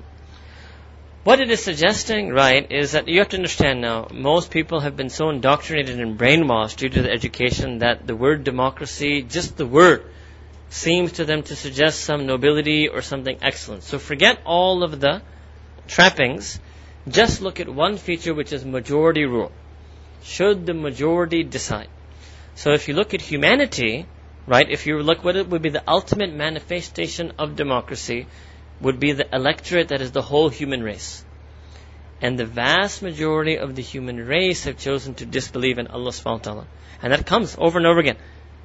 The majority of them, they're not people of shukr. The majority of them aren't people of iman. So if you were to look at this choice, right? The choice of the majority. So Allah Ta'ala has in that sense given a spiritual democracy to the human race. As a human race, every human being has been given a choice. And the majority of them have chosen to disbelieve in Allah subhanahu wa ta'ala. That's come. I've done some ayat like that before. So then, what is Nabi Kareem, what Allah subhanahu wa ta'ala is telling the Prophet, if you were to obey, tu'ti' means if you were to obey, akthara man fil ard, if you were to follow the trend, if you were to obey what the majority of people do, yudhilluka an sabilillah, then they would totally make you go astray from the path of Allah subhanahu wa ta'ala because the majority of the people on earth have not chosen to follow the path of Allah subhanahu wa ta'ala. That was true at the time of the Prophet and that is true from every age from him up till today. The only exception will be when Imam Mahdi salam comes and then Sayyidina Isa salam comes and then there will be a triumph. There will be a period on earth when actually Iman is ghalib for the first time in human history.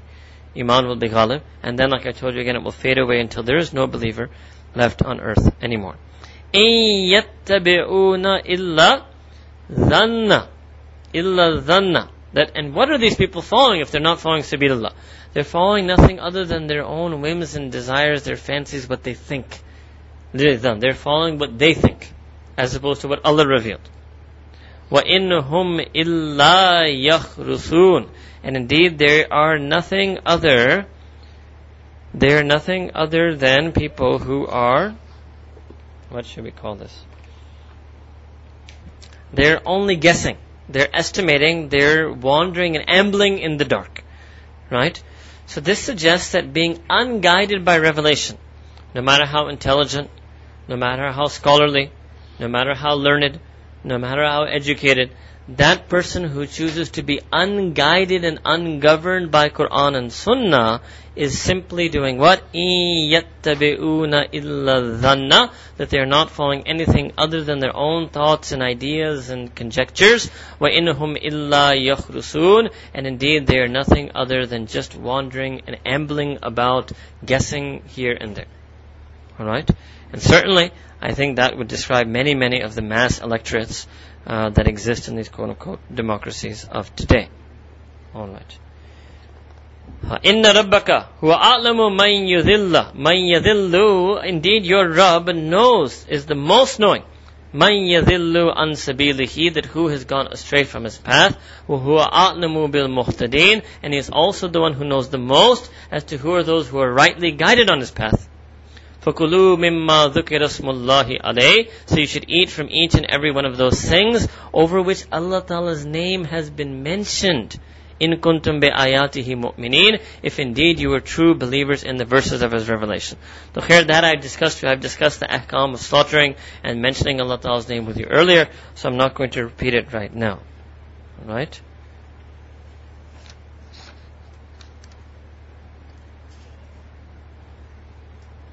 Okay. In fact, uh, another thing that some of the commentators mentions, and instead of following the majority, then who should you follow?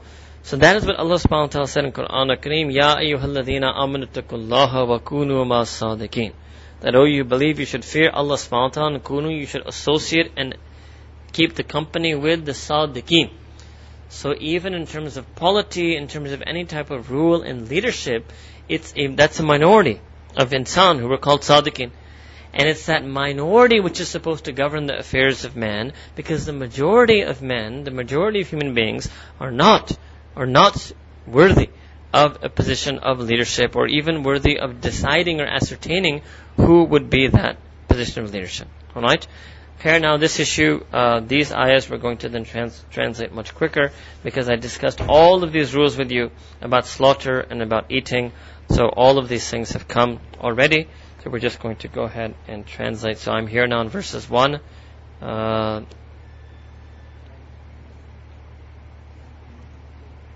one eighteen and onward. Okay? وَمَا لَكُمْ أَلَّا تَأْكُلُوا مِمَّا ذُكِرَ اسْمُ اللَّهِ عَلَيْهِ Right? And it does not, does not befit you that, it, uh, that you should, you should not eat from those things which Allah subhanahu wa ta'ala's name has been mentioned. So the first ayah is that, to, to partake First part, فُكُلُوا مِمَّا ذُكِرَ اسْمُ اللَّهِ عَلَيْهِ That you should eat from those things in which Allah subhanahu wa ta'ala's name has been mentioned. Indeed, if you're true believers with my verses and revelations. Next ayah is that, why should you not partake? وَمَا لَكُمْ أَلَّا تَأْكُلُوا Why should you not eat from those things? on which Allah subhanahu wa ta'ala's name has been mentioned. وَقَدْ فَصَّلَ لَكُم مَا حَرَّمَ عَلَيْكُمْ And indeed Allah subhanahu wa ta'ala has already made completely clear in detailed form to you that which He has prohibited for you. إِلَّا مَذْتُرِرْتُمْ إِلَيْهِ Except for that which you do in a state of compelled necessity that we already did for you earlier as well. وَإِنَّ كَثِيرًا لَيُذِلُّونَ بِأَهْوَائِهِمْ بِغَيْرِ إِلْمٍ But however, the vast majority, how many وَإِنَّ كَثِيرًا How many of the majority, how many of them will lead people astray by means of their own whims and desires بِغَيْرِ إِلْمٍ Really, how many people will mislead you into thinking that you can eat all of those types of meat in which the name of Allah has not been mentioned, right? And they're doing it بِأَهْوَائِهِمْ on the basis of their own whims and بِغَيْرِ ilm, not on the basis of sound and authentic knowledge. Inna rabbaka huwa a'lamu bil mu'tadin. And indeed, Allah subhanahu wa ta'ala is the one who knows best the mu'tadin, the ones who transgress and exceed the limits that He has set. وَذَرُوا ظَاهِرَ الْإِثْمِ وَبَاطِنَهُ And Allah says in the Quran that you must leave all of the sins you do outwardly, وَبَاطِنَهُ And leave the inward sins as well. And this means leave doing sin and leave wanting sin. So what are the zahir sins? Zahir sins are like lying and stealing and not praying and drinking and doing zina, right? What are the batin sins? Batin sins are the feelings of unlawful lust, feeling of unlawful anger, feeling of unlawful greed, feeling of unlawful pride and arrogance, feelings of unlawful envy and jealousy. Those are the inner sins. And second way that it can be translated, whether to zahir ithmi wa batina, and stop doing the outward actions of sin, and stop feeling the feelings of sin. And so we have many, many times lectured you an entire lecture just on this ayah, right? And that you can listen to on the website. But just one example that we normally give, right, is if a person doesn't kill, but they say their heart desires murder, you would say there's something wrong with them. You say he's a psychopath. He's a psychopath. Let's say I told you about myself. That alhamdulillah, I've never killed anybody. But every now and then at night, I have this great desire to murder someone. And I, but I tried to say, but I'm, I'm but there's nothing wrong. I haven't killed anybody. You would say, look, the fact that you haven't killed anybody, okay, good. But the fact that at night you fantasize about murdering people, you're a psychopath. you need help. That itself is problematic. Now just replace murder with lust. Just replace murder with envy. So somebody says, I've never done anything bad to somebody because I felt jealous, because of jealousy. Okay, fine. But do you feel jealousy? Yes. No problem. So Allah Ta'ala wants that a person should be pure from sinful action, but also batin should be pure from sinful emotion. Should never feel the feelings of sin. And that's the only way that you can be guaranteed that you won't commit the actions of sin, is when you're free from the feelings of sin. Just like none of you at night fantasize about eating the pork chop. That's why you guaranteed will never ever eat pork because you never ever even think about it. The, even the smallest atom of even wondering about what pork tastes like is not in your batin. When your batin is as pure from every sin, that is when you have become muttaqi. That's taqwa. Taqwa means that my heart, my interior has been emptied of even the fathoming of sin of lust, of anything, just as much as my batin is completely emptied of the concept or even hypothetical possibility of me eating pork. That's what Allah Ta'ala is saying here. وَذَرُوا ظَاهِرِ الْإِثْمِ وَبَاطِنَ إِنَّ الَّذِينَ يَكْسِبُونَ الْإِثْمَ سَيُجْزَوْنَ بِمَا كَانُوا يَقْتَرِفُونَ That indeed know that those who commit a sin, that indeed they will be repaid for what they used to perpetrate. بِمَا كَانُوا يَقْتَرِفُونَ With all of the sins that they used to commit. They will face the consequences of it. وَلَا تَأْكُلُ مِمَّا لَمْ يُذْكَرِ اسْمُ اللَّهِ عَلَيْهِ So third time, dhikr ismu Allah. Dhikr ism Allah. Dhikr ism Allah is coming. How could somebody suggest that you don't need to take the name of Allah subhanahu wa ta'ala when you slaughter an animal? So Allah said, don't eat that over which Allah subhanahu wa ta'ala's name was not mentioned over it not mentioned over it when it was slaughtered. Therefore, you're mentioning it now when you eat it isn't going to help. Isn't going to help. Alright? وَإِنَّهُ لَفِسْقٌ And indeed, to do such a thing would be outrageous sin. وَإِنَّ الشَّيَاطِينَ لَيُوحُونَ إِلَىٰ أَوْلِيَائِهِمْ لِيُجَادِلُوكُمْ and indeed, the shayateen, what do they do? They insinuate and they whisper and they inspire their own awliya their own awliya, right? Which means their own friends. To do what? لِيُجَادِلُكُمْ To debate with you, to contend with you, to argue with you. So if you took the rabt, if you took the rabt, what is the ayah talking about? Three times is mentioning don't eat the meat.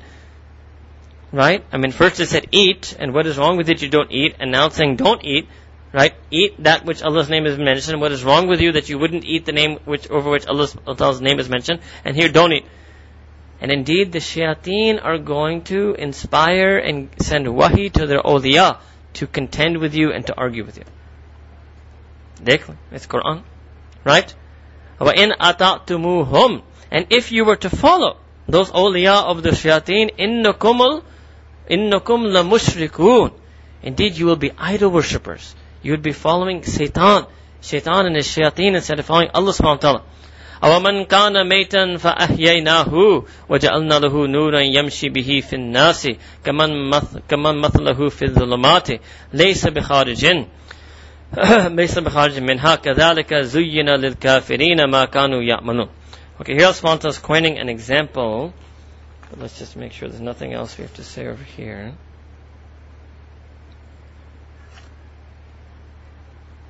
Okay. That person who is dead that person who is dead, Allah saying is, and that person who is dead, and then Allah subhanahu wa ta'ala has, and we have revived him. And then we make for him a nur. We give him a light whereby which he walks amongst humanity. Is that person like, or is that person like, or can become mam mathalahu fi dhulumat? Is that person like the person who is walking in darknesses? And such darknesses, laysa bi minha, there is no emerging from those darknesses. They are permanently residing in those darknesses. Such is the way that we have made appear to be beautiful, made appear to be beautiful to the unbelievers all of the things that they do. So they're like walking around in swirls of darkness from which there is no emerging, there is no exit. And the mu'min, the person, the kafir who makes tawbah, was like the mayat, was like the dead one, but فَأَحْيَيْنَاهُ But we revived him because he accepted iman. And when the way we revived him, we gave him a nur. And he walked around by means of that nur in all of humanity. كذلك uh, okay that's done وكذلك جعلنا في كل قرية أكابر مجرميها ليمكروا فيها وما يمكرون إلا بأنفسهم وما يشعرون so that's Allah Ta'ala said that we have made a kabir now here, I mean, don't think, right, a kabr can be used in both ways, right? A kabr just means the elders, those who you view to be senior or greater, the ones who have a grand, greater, senior, special status.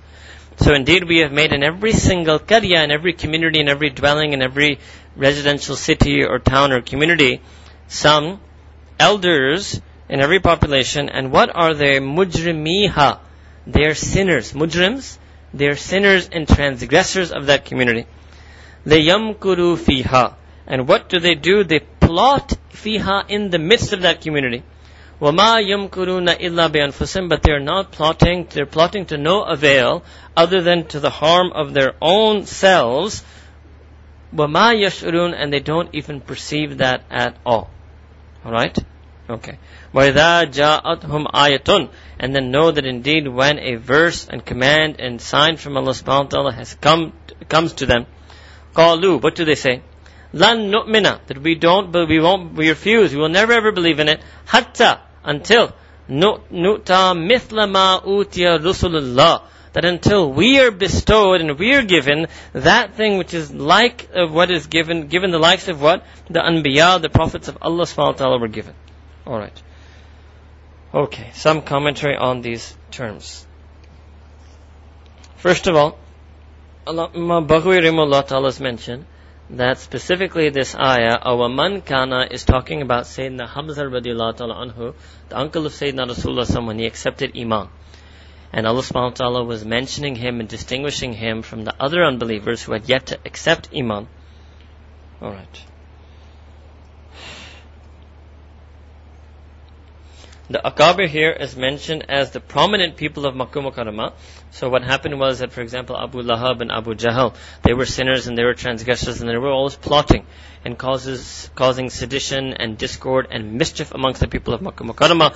So Allah subhanahu wa was telling them that after all their plotting, they're not going to be able to stop those people who are going to accept Iman. That all their plotting couldn't stop Sayyidina Hamza rather than accepting Iman. It's only going to be against their own selves that their plotting is going to be only to the harm and detriment of their own selves, but they're not people who, uh, they're not people who are aware. Alright. Then, this thing, which is this next ayah in 124, in which there was people who were saying that we won't believe means until we're bestowed upon Nabuwwat. That's what it means. Right?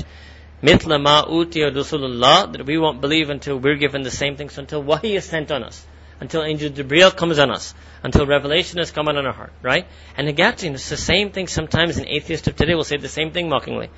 Says, okay, well, I'll believe when I become a prophet. I'll believe when your God makes me his prophet. They say things like that. That's how they talk, right? Al-Aman al-Hafiz. So, there was a person, his name Walid ibn Mughira. He once told Sayyidina Rasulullah that if Nabuwwat really exists, then I'm more worthy of it than you. And why? Because I'm older. So that's why this Akabr thing, I'm more elder to you. Right? And therefore, and my wealth, and I'm also richer than you. Right? So Allah subhanahu wa ta'ala is replying. And what does Allah subhanahu reply over here? Allahu a'lamu haythu yaj'alu risalati, risalatuhu. That Allah subhanahu wa ta'ala is more knowing it means that Allah Ta'ala knows who is worthy of receiving His messengerhood, who is worthy of becoming a prophet. It's not something that you can ask as a sign. Allah subhanahu wa ta'ala knows best where to place. Right? Haythu yaj'alu risalatahu upon whom and where to bestow this mantle of prophethood and messengerhood. سَيُصِيبُ الَّذِينَ سَيُصِيبُ الَّذِينَ أَجْرَمُوا And surely soon will befall those who are transgressing and sinning صَغَارٌ إِنْدَ اللَّهِ وَأَذَابٌ شَدِيدٌ بِمَا كَانُوا يَمْكُرُونَ That what will fall into them, they will have a contempt in the eyes of Allah subhanahu wa ta'ala and they will have an intensely severe punishment due to all of the things that they used to plot and plan. فَمَنْ يُرِدِ اللَّهُ أَنْ يَهْدِيَهُ يَشْرَحْ صَدْرَهُ لِلْإِسْلَامِ This is an ayah that you can recite as a dua if you have any non-Muslim friend who you wish to become a believer. فَمَنْ يُرِدِ اللَّهُ That whomsoever Allah subhanahu wa ta'ala wants. And by non-Muslim friend, this can include the agnostic, atheist, Muslim, Pakistani friend. Right? Whomsoever Allah subhanahu wa ta'ala intends and wishes. أَنْ يَهْدِيَهُ That Allah ta'ala will guide him. يَشْرَحْ صَدْرَهُ لِلْإِسْلَامِ that's what you say in Urdu, Shara Sadr.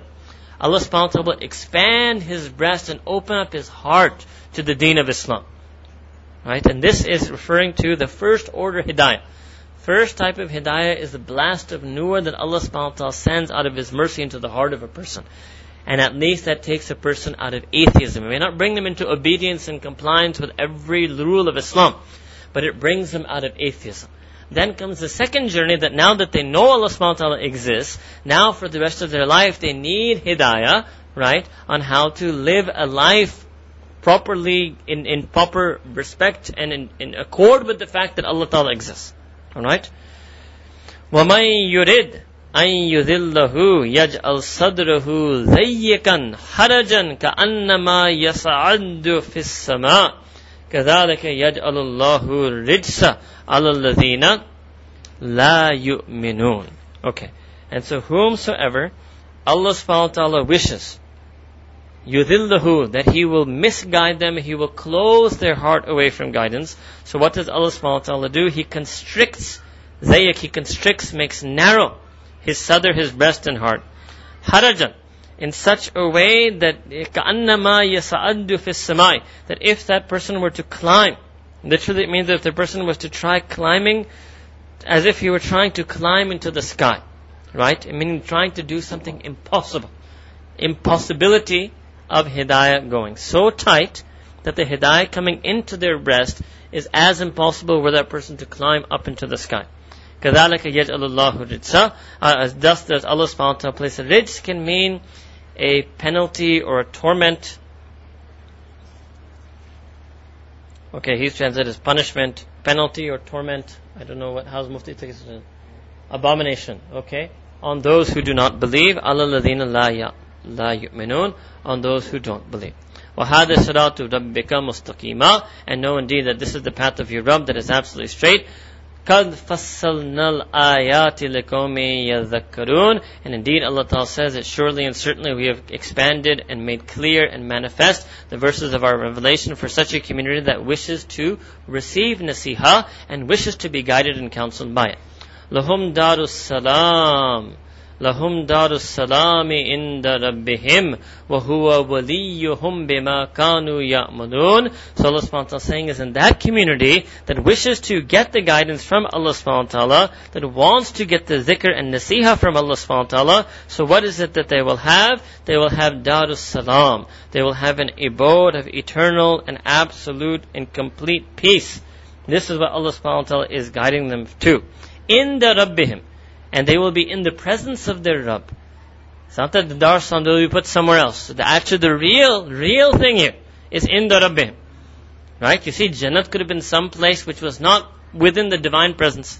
So in the Rabbihim means that they will be near Allah subhanahu wa ta'ala in the divine presence. They will get to see Allah subhanahu wa ta'ala, ru'yatullah. وَهُوَ وَلِيُّهُمْ And Allah subhanahu wa ta'ala is their wali, is their protector, patron, benefactor, intimate friend. And how did they get that wilayat of Allah subhanahu wa ta'ala? Bima ya'malun. They got the Dar Salam, they got the Inda Rabbihim, and they got the wilayat of Allah subhanahu wa ta'ala. Bima ya'malun due to the a'mal that they used to do. So that's why we need a'mal salih. We need to be people of worship and action and good deeds and righteous acts. Because it's on the basis of that that we're going to be able to get this akhirah. وَيَوْمَ يَحْشُرُهُمْ جَمِيعًا And that day in which Allah subhanahu wa ta'ala, He will gather all of them jami'a together in entirety. Ya ma'shar al-jinni. So here now Allah subhanahu wa ta'ala is addressing right? This company, oh gathering or company or group of jinn. كَدِسْتَكْثَرْتُم minal ins. Indeed, you have even, mm, it can mean you have exceeded or you have exploited humanity. You have exceeded or exploited humanity. You have made, ah, okay. You have exploited humanity in the sense that you have made a vast majority of them your followers. وَقَالَ أَوْلِيَاؤُهُمْ مِنَ الْإِنسِ And their friends, the friends of those jinn. Now what, what are the people who have befriended jinn? What are they going to say in the day of judgment? رَبَّنَا اسْتَمْتَعَ بَعْضُنَا بِبَعْضٍ وَبَلَغْنَا أَجَلَنَا الَّذِي أَجَّلْتَ لَنَا قَالَ النَّارُ مَثْوَاكُمْ خَالِدِينَ فِيهَا إِلَّا مَا شَاءَ اللَّهِ So what are they going to say? The ones who associate with the jinn, they're going to say, Oh Rabb, we took advantage, istamta'a, we took benefit and took advantage, ba'dana ba'd, over one another. We took advantage, one of us, over one another. Now we have come to the term limit. Now we have reached our term limit, that limit that you had set for us. I is the life of the world has ended. When we were in this world, we took advantage of one another. We helped one another in these evil machinations, evil plots, evil things that we used to do. And now the time has expired, right? So what will the response be to them? So Allah subhanahu wa ta'ala will say to them what? All Allah subhanahu wa ta'ala say, An-naru that the fire of Jahannam is your abode and resting place. Khalidina fiha, that you will dwell therein. Illa ma Allah. It's the first time you've seen this after Khalidina fiha. Either you've seen Khalidina fiha, or you've seen Khalidina fiha abada. Now you're saying Khalidina fiha illa ma Allah, that there may be a few, but nobody can know that there there may be some few human beings who were engaged with jinn and doing these machination plotting with jinns who Allah Ta'ala will forgive them. Maybe because they did so because they were misguided, right? By someone, some ustaz made them their shagird and misguided them. Would there be ustaz shagirdi They're taught all these incantations and spells and amliyat and black magic, right? Illa ma Allah, except whomsoever Allah subhanahu wa ta'ala wishes. Inna rabbaka hakimun alimun. And know that Allah subhanahu wa ta'ala is the repository and possessor and incarnate of all wisdom. And He is the very essence of all knowledge. Knowledge incarnate possesses all knowledge, all wise and all knowing. Alright. وكذلك نولي بعض الظالمين بعضا بما كانوا يكسبون and thus Allah subhanahu wa ta'ala says نولي do we turn some of the wrongful unjust transgressors بعضا بما كانوا يكسبون that we turn that we make them turn to each other for what they have been seeking alright that they will turn to one another as allies because of the deeds that they used to do بما كانوا يكسبون because of all the deeds or misdeeds they used to perpetrate Ya ma'shar jinni wal insi. Now, both of them are coming together. Now, O group of jinn and humanity. O group of jinn and humanity. Here, so here first you have the questioning of jinn on the day of judgment. Right? And I mentioned to you that jinn are like insan. They're good in them, they're bad in them, they're believers in them, they're unbelievers in them. And they will also go through a hisab. They will also be questioned and called to account by Allah subhanahu wa ta'ala on the day of judgment. Alright? And another way also, رَبَّنَا اسْتَمْتَعَ بَعْضُنَا بِبَعْضٍ It also means, like I said, take advantage of. It means take benefit from. So any human being who took benefit from some jinn, right? قَالَ النَّارُ مَثْوَاكُمْ That's the response Allah is going to give them on the Day of Judgment. Right? So this is not something to take lightly at all. This is Allah subhanahu wa ta'ala in Quran al-Kareem.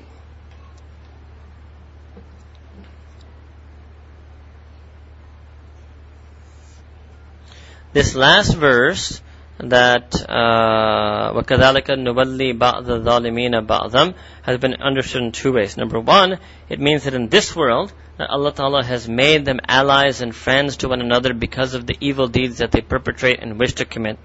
Second meaning is that no, on the day of judgment, they will be brought, and that's how I think I translated it, on the day of judgment, they will be brought closer to one another. And they will be made you know, nuwalli means that we will make them walis, one of the other. We will make these different zalimeen walis, awliya of one another. Bima kanu by means of what they used to do together in this world. Right? And there, and where they'll be friends with one another, where? In the fire of Jahannam. Okay, and then the next ayah Allah addresses them both together. Ya ma'ashal jinni wal insi, O assembly or gathering or communities of both jinn and humanity. Alam ya'tukum rusulum minkum That did not anbiya and prophets come, uh, come to you from your own selves. Yaqussuna alaykum ayati. And did they not narrate to you and tell you about my signs and my verses? وَيُنذِرُونَكُمْ And did they not warn you and admonish you? And tell you about what in particular, tell you to be wary about what? لِقَاءَ يَوْمِكُمْ هَذَا That to prepare for this meeting. This meeting of that, that you're having with me, that you're having with Allah subhanahu wa ta'ala, this very meeting on this day. Qalu, so they will respond, all of the jinn and humanity. They will all respond, shahidna ala anfusina, that we testify against our own selves. Right? So when you bring a witness to testify, this is the criminal who left the teachings of Allah subhanahu wa ta'ala, these human and jinns who are collaborating one another, so they will say, we testify on our own souls. وَغَرَّتْهُمُ الْحَيَاةُ dunya. And what happened? That the word, the life of this world deceived them, right? This we've done before, the life of this world deceived them, وَشَهِدُوا عَلَىٰ أَنفُسِهِمْ And thus did they testify against their own selves, أَنَّهُمْ كَانُوا كَافِرِينَ and they testified that they were indeed people who denied the commandments of Allah subhanahu wa ta'ala or denied the existence and means disbelieved in Allah subhanahu wa ta'ala. ذَلِكَ أَن لَمْ يَكُنْ رَبُّكَ مُهْلِكَ الْقُرَىٰ بِظُلْمٍ وَأَهْلُهَا غَافِلُونَ this is Allah subhanahu saying, this is such that your Rabb is not, this is done so that your Rabb does not make halak, is does not annihilate entire communities and settlements unjustly. Doesn't do that when their habits, وَأَهْلَهَا غَافِلُونَ when their inhabitants are unaware. وَلَكُلٍّ دَرَجَاتٌ مِمَّا عَمِلُوا And to each and every single individual insan and jinn on the day of judgment in the akhirah will be bestowed darajat levels and levels mimma amilu based on what they used to do. And those of you who were there, we were listening to our sheikh, he mentioned that even one subhanallah one extra subhanallah will lead to an entire daraja in Jannah. So it means that everybody will be on some level, it's a leveled, oh, an infinitely, almost infinitely leveled plane of Jannah, right? The one subhanallah will put a person in a higher daraja than the person who had offered one subhanallah less than him. Alright? Mimma amilu. So again, what is coming here? A'mal, a'mal, a'mal. وَمَا رَبُّكَ بِغَافِلٍ أَمَّا يَعْمَلُونَ And your Rabb is not at all in any way unaware of any single thing that they do. وَرَبُّكَ الْغَنِيُّ ذُو الرَّحْمَةِ Allahu Akbar. So Allah subhanahu wa ta'ala saying, and your Lord is ghani, He's absolutely independent. But ذُو rahma, but He's also the being of infinite mercy. So He's absolutely independent of you, beyond having any need of you, doesn't even need to be merciful of you, but He is ذُو rahma. As it means like Ar-Rahim, so Dhu Rahma means the being of mercy. Dhu means that thing which is, you've done, you've done Dhu and Ulu, those study grammar. Dhu, the being of whom lies mercy within him. Right? Mercy itself. In yasha yudhibkum wa yastakhlif min ba'dikum ma yasha'u kama ansha'akum min dhurriyatikum min akharin.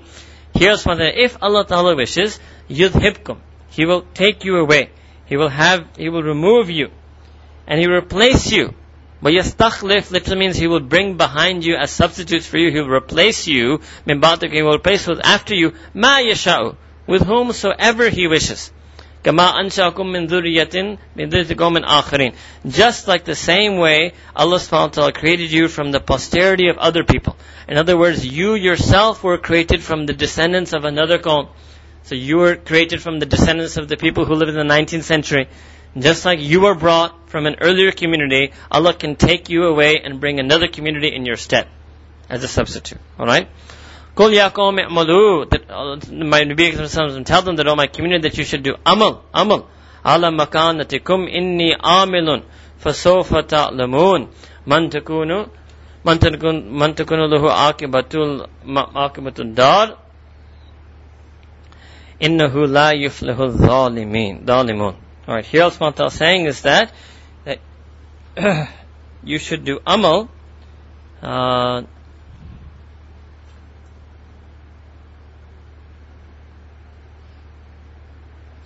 Go say, my beloved Messenger Yaqom Madu, that you should do amal ala makanatikum inni amilun fasofa ta'lamun. That you should practice and you should work according to your capability. Alright? ala makanatikum according to your place or your stature or your capability or your ability. Inni amilun, that indeed I myself am doing amal. That the Nabi is meant to show himself as he is praying salah, he is praying tahajjud, he is fasting in Ramadan, he is making dua, right? And this is also the response to certain people, right? There's a certain group in Pakistan that they think that because they've reached such a spiritual rank, they don't need to do anything. So हम पहुंच पहुंच चुके हैं लिहाजा हमें ना रोजे की जरूरत ना हज की जरूरत ना तहज की जरूरत अब पता नहीं कहाँ पहुंच गए Right? I don't know, how much, right? But the Prophet is saying, Inni amilun, that look at me. I am doing amal. I am striving. I am working. I am doing good deeds. I am doing ibadah. So Nabi Islam gave himself first and foremost as an example. فَسَوْفَ تَعْلَمُونَ And indeed, sure, surely you will know. And what will you know? You will know, know مَن تَكُنُ لَهُ آكِبَةُ الدَّارِ Who is going to end up right? In this end, end up the akiba, the outcome will be ad-dar, means dar salam will be in paradise. Innahu la yuflihu zalimun. And indeed, it is certain that those who do wrong, la yuflihu zalimun, the zalimun will never have falah, they will never attain felicity and success. وَجَعَلُوا لِلَّهِ مِمَّا ذَرَاءَ ذَرَأَ مِنَ الْحَرْثِ وَالْأَنْعَامِ نَصِيبًا فَقَالُوا هَذَا لِلَّهِ بِزَعْمِهِمْ Alright, this was the practice of the pagans of the mushrikeen of Makkah that what they used to do is that from their crops and their cultivation and from their animals, their cattle, their livestock, right? What did they used to do? They used to assign a share for Allah subhanahu wa ta'ala. And what would they think? They would say it as if hada lillahi. This is for Allah subhanahu wa ta'ala. Bizatmihim according to their own faulty thinking. And Allah subhanahu wa ta'ala is saying, He's mustaghni, He doesn't need these things. He doesn't need the livestock and he doesn't need the animals. But what they used to do even worse with Hadan, they used to take another group of it, another amount of their crop and vegetation animals and say, وَهَذَا لِشُرَكَائِنَا And this is for our partners. Right? So فَمَا كَانَ Allah subhanahu wa ta'ala says in responses, فَمَا كَانَ لِشُرَكَائِهِمْ فَلَا يَسِلُوا إِلَى اللَّهِ So Allah subhanahu wa ta'ala saying is that which their idols, right? Their idols, the, the, the, the share, the idols' share does not reach Allah subhanahu wa ta'ala. And Allah's share, وَمَا كَانَ لِلَّهِ فَهُوَ يَصِلُ إِلَى شُرَكَائِهِمْ And that which they assigned as the share of Allah subhanahu wa ta'ala, right? That does not reach their partners. Evil indeed is what they decide. Sa'ama yahkumun. Evil indeed is what they decide. Okay, so this was their imagination. They set aside a share of their produce and livestock that this is for Allah subhanahu wa ta'ala, this is for our idols. So what was for their idols does not reach Allah subhanahu wa ta'ala, and what was for Allah subhanahu wa ta'ala does not reach their idols. This is what they were thinking. Right? That if I set this aside for the idols, Allah ta'ala won't have any share in it. If I set this aside for Allah subhanahu wa ta'ala, my idols won't have any, idols won't have any share in it. Right? So this is what Allah subhanahu wa ta'ala is saying, this is completely, completely false. Right? This is evil, Evil is the way sa'ama yahkumun, and indeed evil and terrible is this decision of theirs and their allotment of shares in such a way. وَكَذَلِكَ زَيِّنَ لِكَثِيرًا مِنَ الْمُشْرِكِينَ قَتْلَ أَوْلَادِهِمْ And just like that, their idols, their idols, not Allah just like that, their idols made, the, for the majority of the idol worshippers, the idols made killing their children something that was appealing and something that was attractive to them. And they used to do that for the sake of their idols. They used to even slaughter children. Child sacrifice, right? So when it's animal sacrifice, when it's child sacrifice, they would kill their children at the altars of their idols as a sacrificial offering. Okay? Now, obviously, when it says Zayna, it doesn't mean that the idols had the ability, but it means their belief in the idols. They're being enamored with the idols. Their infatuation with the idols. They're worshipping their idols, made it seem now appealing and attractive to them to sacrificially offer their children at the altar of those idols.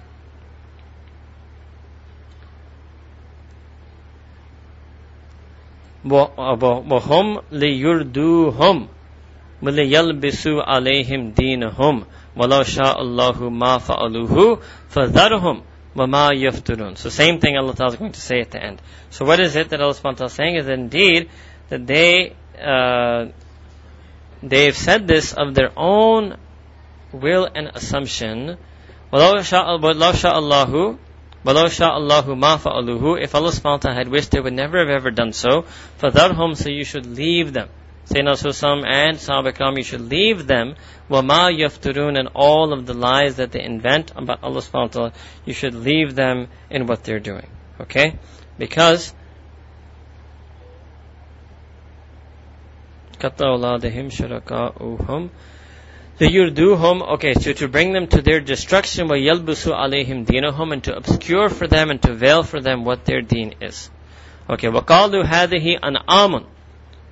وَحَرْثٌ حِجْرٌ لا يطعمها إلا من من تشاء بزعمهن وأنعام حرم ظهورها وأنعام لا يذكرون اسم الله عليها. Okay. Here what they say that the, what did the Mushrikeen of Makkah used to say about this as well? They used to say that they certain, they used to say that certain of their livestock and certain of their produce are hijrun, are forbidden, are off limits, are taboo. Because that were the ones that they consecrated, right? It was a sacralization thing that they had consecrated as offerings to their idols. So therefore now nobody could, and we did this before on certain types of camels, right? That you couldn't touch the camel or you couldn't eat that grain or you couldn't eat from that part of that field. Alright. إِلَّا مَن تَشَاءُ بِزَعْمِهِمْ So this is except that which they wish. This was based on their own whims and their own ideas. Okay. وَأَنْعَامٌ حُرِّمَ ظُهُورُهَا Zuhur means their backs. Literally it means that the backs of those animals are prohibited. It means you cannot ride them and you cannot place any luggage on them. You cannot burden them with carrying anything. وَنْعَامٌ لَا يَذْكُرُونَ اسْمَ اللَّهِ عَلَيْهَا And then there were animals, livestock upon which the name of Allah subhanahu wa ta'ala was not invoked. Iftira'an alayhi. And this was all a fabrication and an invention they cast on Allah subhanahu wa ta'ala. Allah has nothing to do with these rites, none of these worships. Allah subhanahu wa ta'ala doesn't want any of these things to happen. Alright. سَيَجْزِيهِمْ بِمَا كَانُوا يَفْتَرُونَ And surely soon they will face the recompense meted out to them will be the consequences of all of those things that they invented and fabricated on Allah subhanahu wa ta'ala. And they used to say, مَا فِي بُدُونِ هَذِهِ الْأَنَامِ And that which lies in the wombs or bellies of these animals. خَالِصَةٌ لِلذُّكُورِنَا and this is an only and only for our sons. Muharramun ala azwajina, and this is haram or impermissible for our spouses. Alright, so this was a particular practice of the mushrikeen of Makkah Mukarramah. And they ordained that certain of their animals, or the meat of certain of their, their animals, would only be for uh, their children, and would not be for azwajina for their spouses. وَإِن يَكُن مَيْتَةً فَهُمْ فِيهِ شُرَكَاء سَيَجْزِيهِمْ وَصْفَهُمْ إِنَّهُ حَكِيمٌ إِنَّهُمْ إِنَّهُ حَكِيمٌ alim. Alright. Here Allah subhanahu is saying is that um,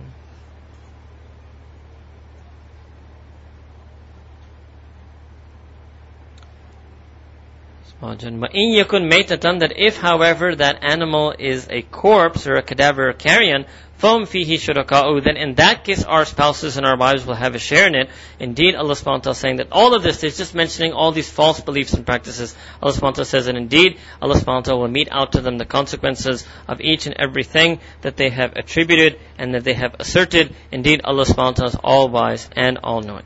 قَدْ خَسِرَ الَّذِينَ Qatalu awladahum. Indeed, those who have killed and slaughtered their own children committed infanticide, safahan in complete foolish ignorance and folly. Right? Indeed, those people khasira, they have, khasira, they have become absolute, in a state of absolute loss.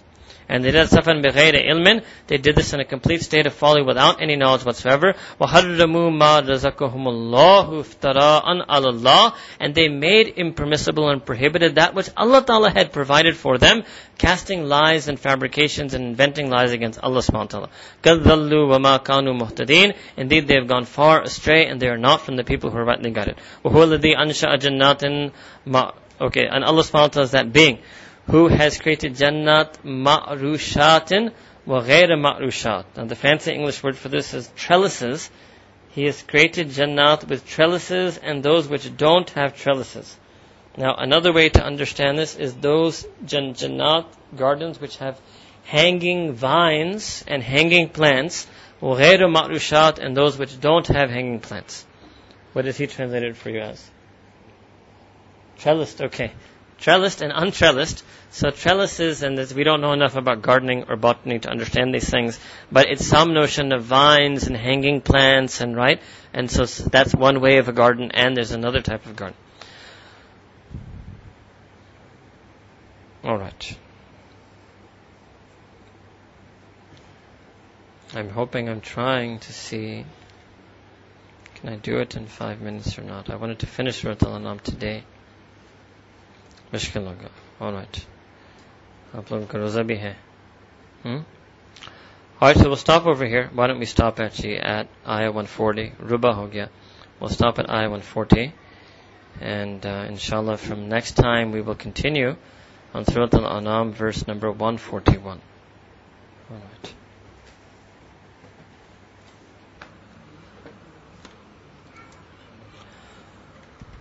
سبحان ربي الأعلى وهاب اللهم صل على سيدنا محمد وعلى آل سيدنا محمد وبارك وسلم. Ya Allah, Ya Bikrim, we ask that you put in our heart, Ya Allah, your hidayah that you cast in the sudur of the mu'mineen. Ya Allah, we ask that you give us inshirah in each and every one of our sudur, that you expand our breast for the hidayah of Islam, the hidayah of Quran, the hidayah of Nabi alayhi salam. And Ya Allah, we ask that you enable each and every one of us to have the true understanding of Nabuwa, the true understanding of Nabi Kareem sallallahu alayhi wasallam. Ya Allah, let us understand him as perfectly as you sent him him to us. Let us be as good an ummati to him as he was a prophet to us. Let us be as true and loyal, a loving follower of his as he was a true and loyal and loving prophet for us. Ya Allah Rabbi Kareem, we ask that you save us from all of the shayateen from humanity. We ask that you protect us and save us from all of the shayateen from the jinn. Ya Allah, we ask that you save us from their conspiracies. We ask that you save us from their plotting and planning. And Ya Rabbi Kareem, we seek refuge in you and you alone. Ya Rabbi Kareem, we turn to you and you alone. Ya Allah, we ask that you keep us in your hifaza. We ask that you place us under your wakala. Ya Rabbi Kareem, you are sufficient for us. You are the best of Mawla, the best of Wakil. Ya Allah, we ask that you guide us to that life of taqwa that will earn your special rahmah. We ask that you grant us to that life of a'mal. Ya Rabbi Kareem, when we look at our lives, our book of deeds is empty of a'mal salih. We have stopped becoming people of ibadah. We have left the path of adab and akhlaq. There are so many good deeds that are missing from our book of deeds. Ya Allah, we ask in the barakah of this month of Ramadan that you bring us back into a'mal salih. Make us practicing Muslims. Let us practice each and every aspect of the deen of Islam. Let us practice and perform every single good deed in the deen of Islam.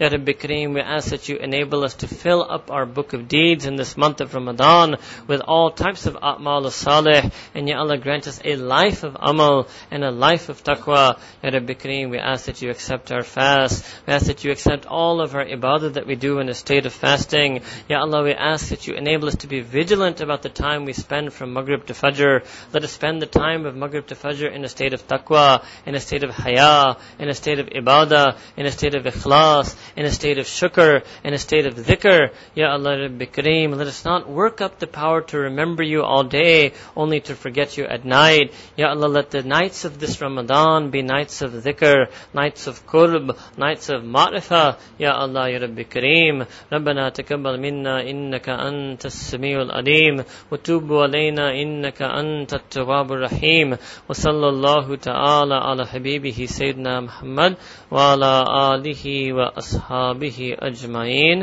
برحمتک یا ارحم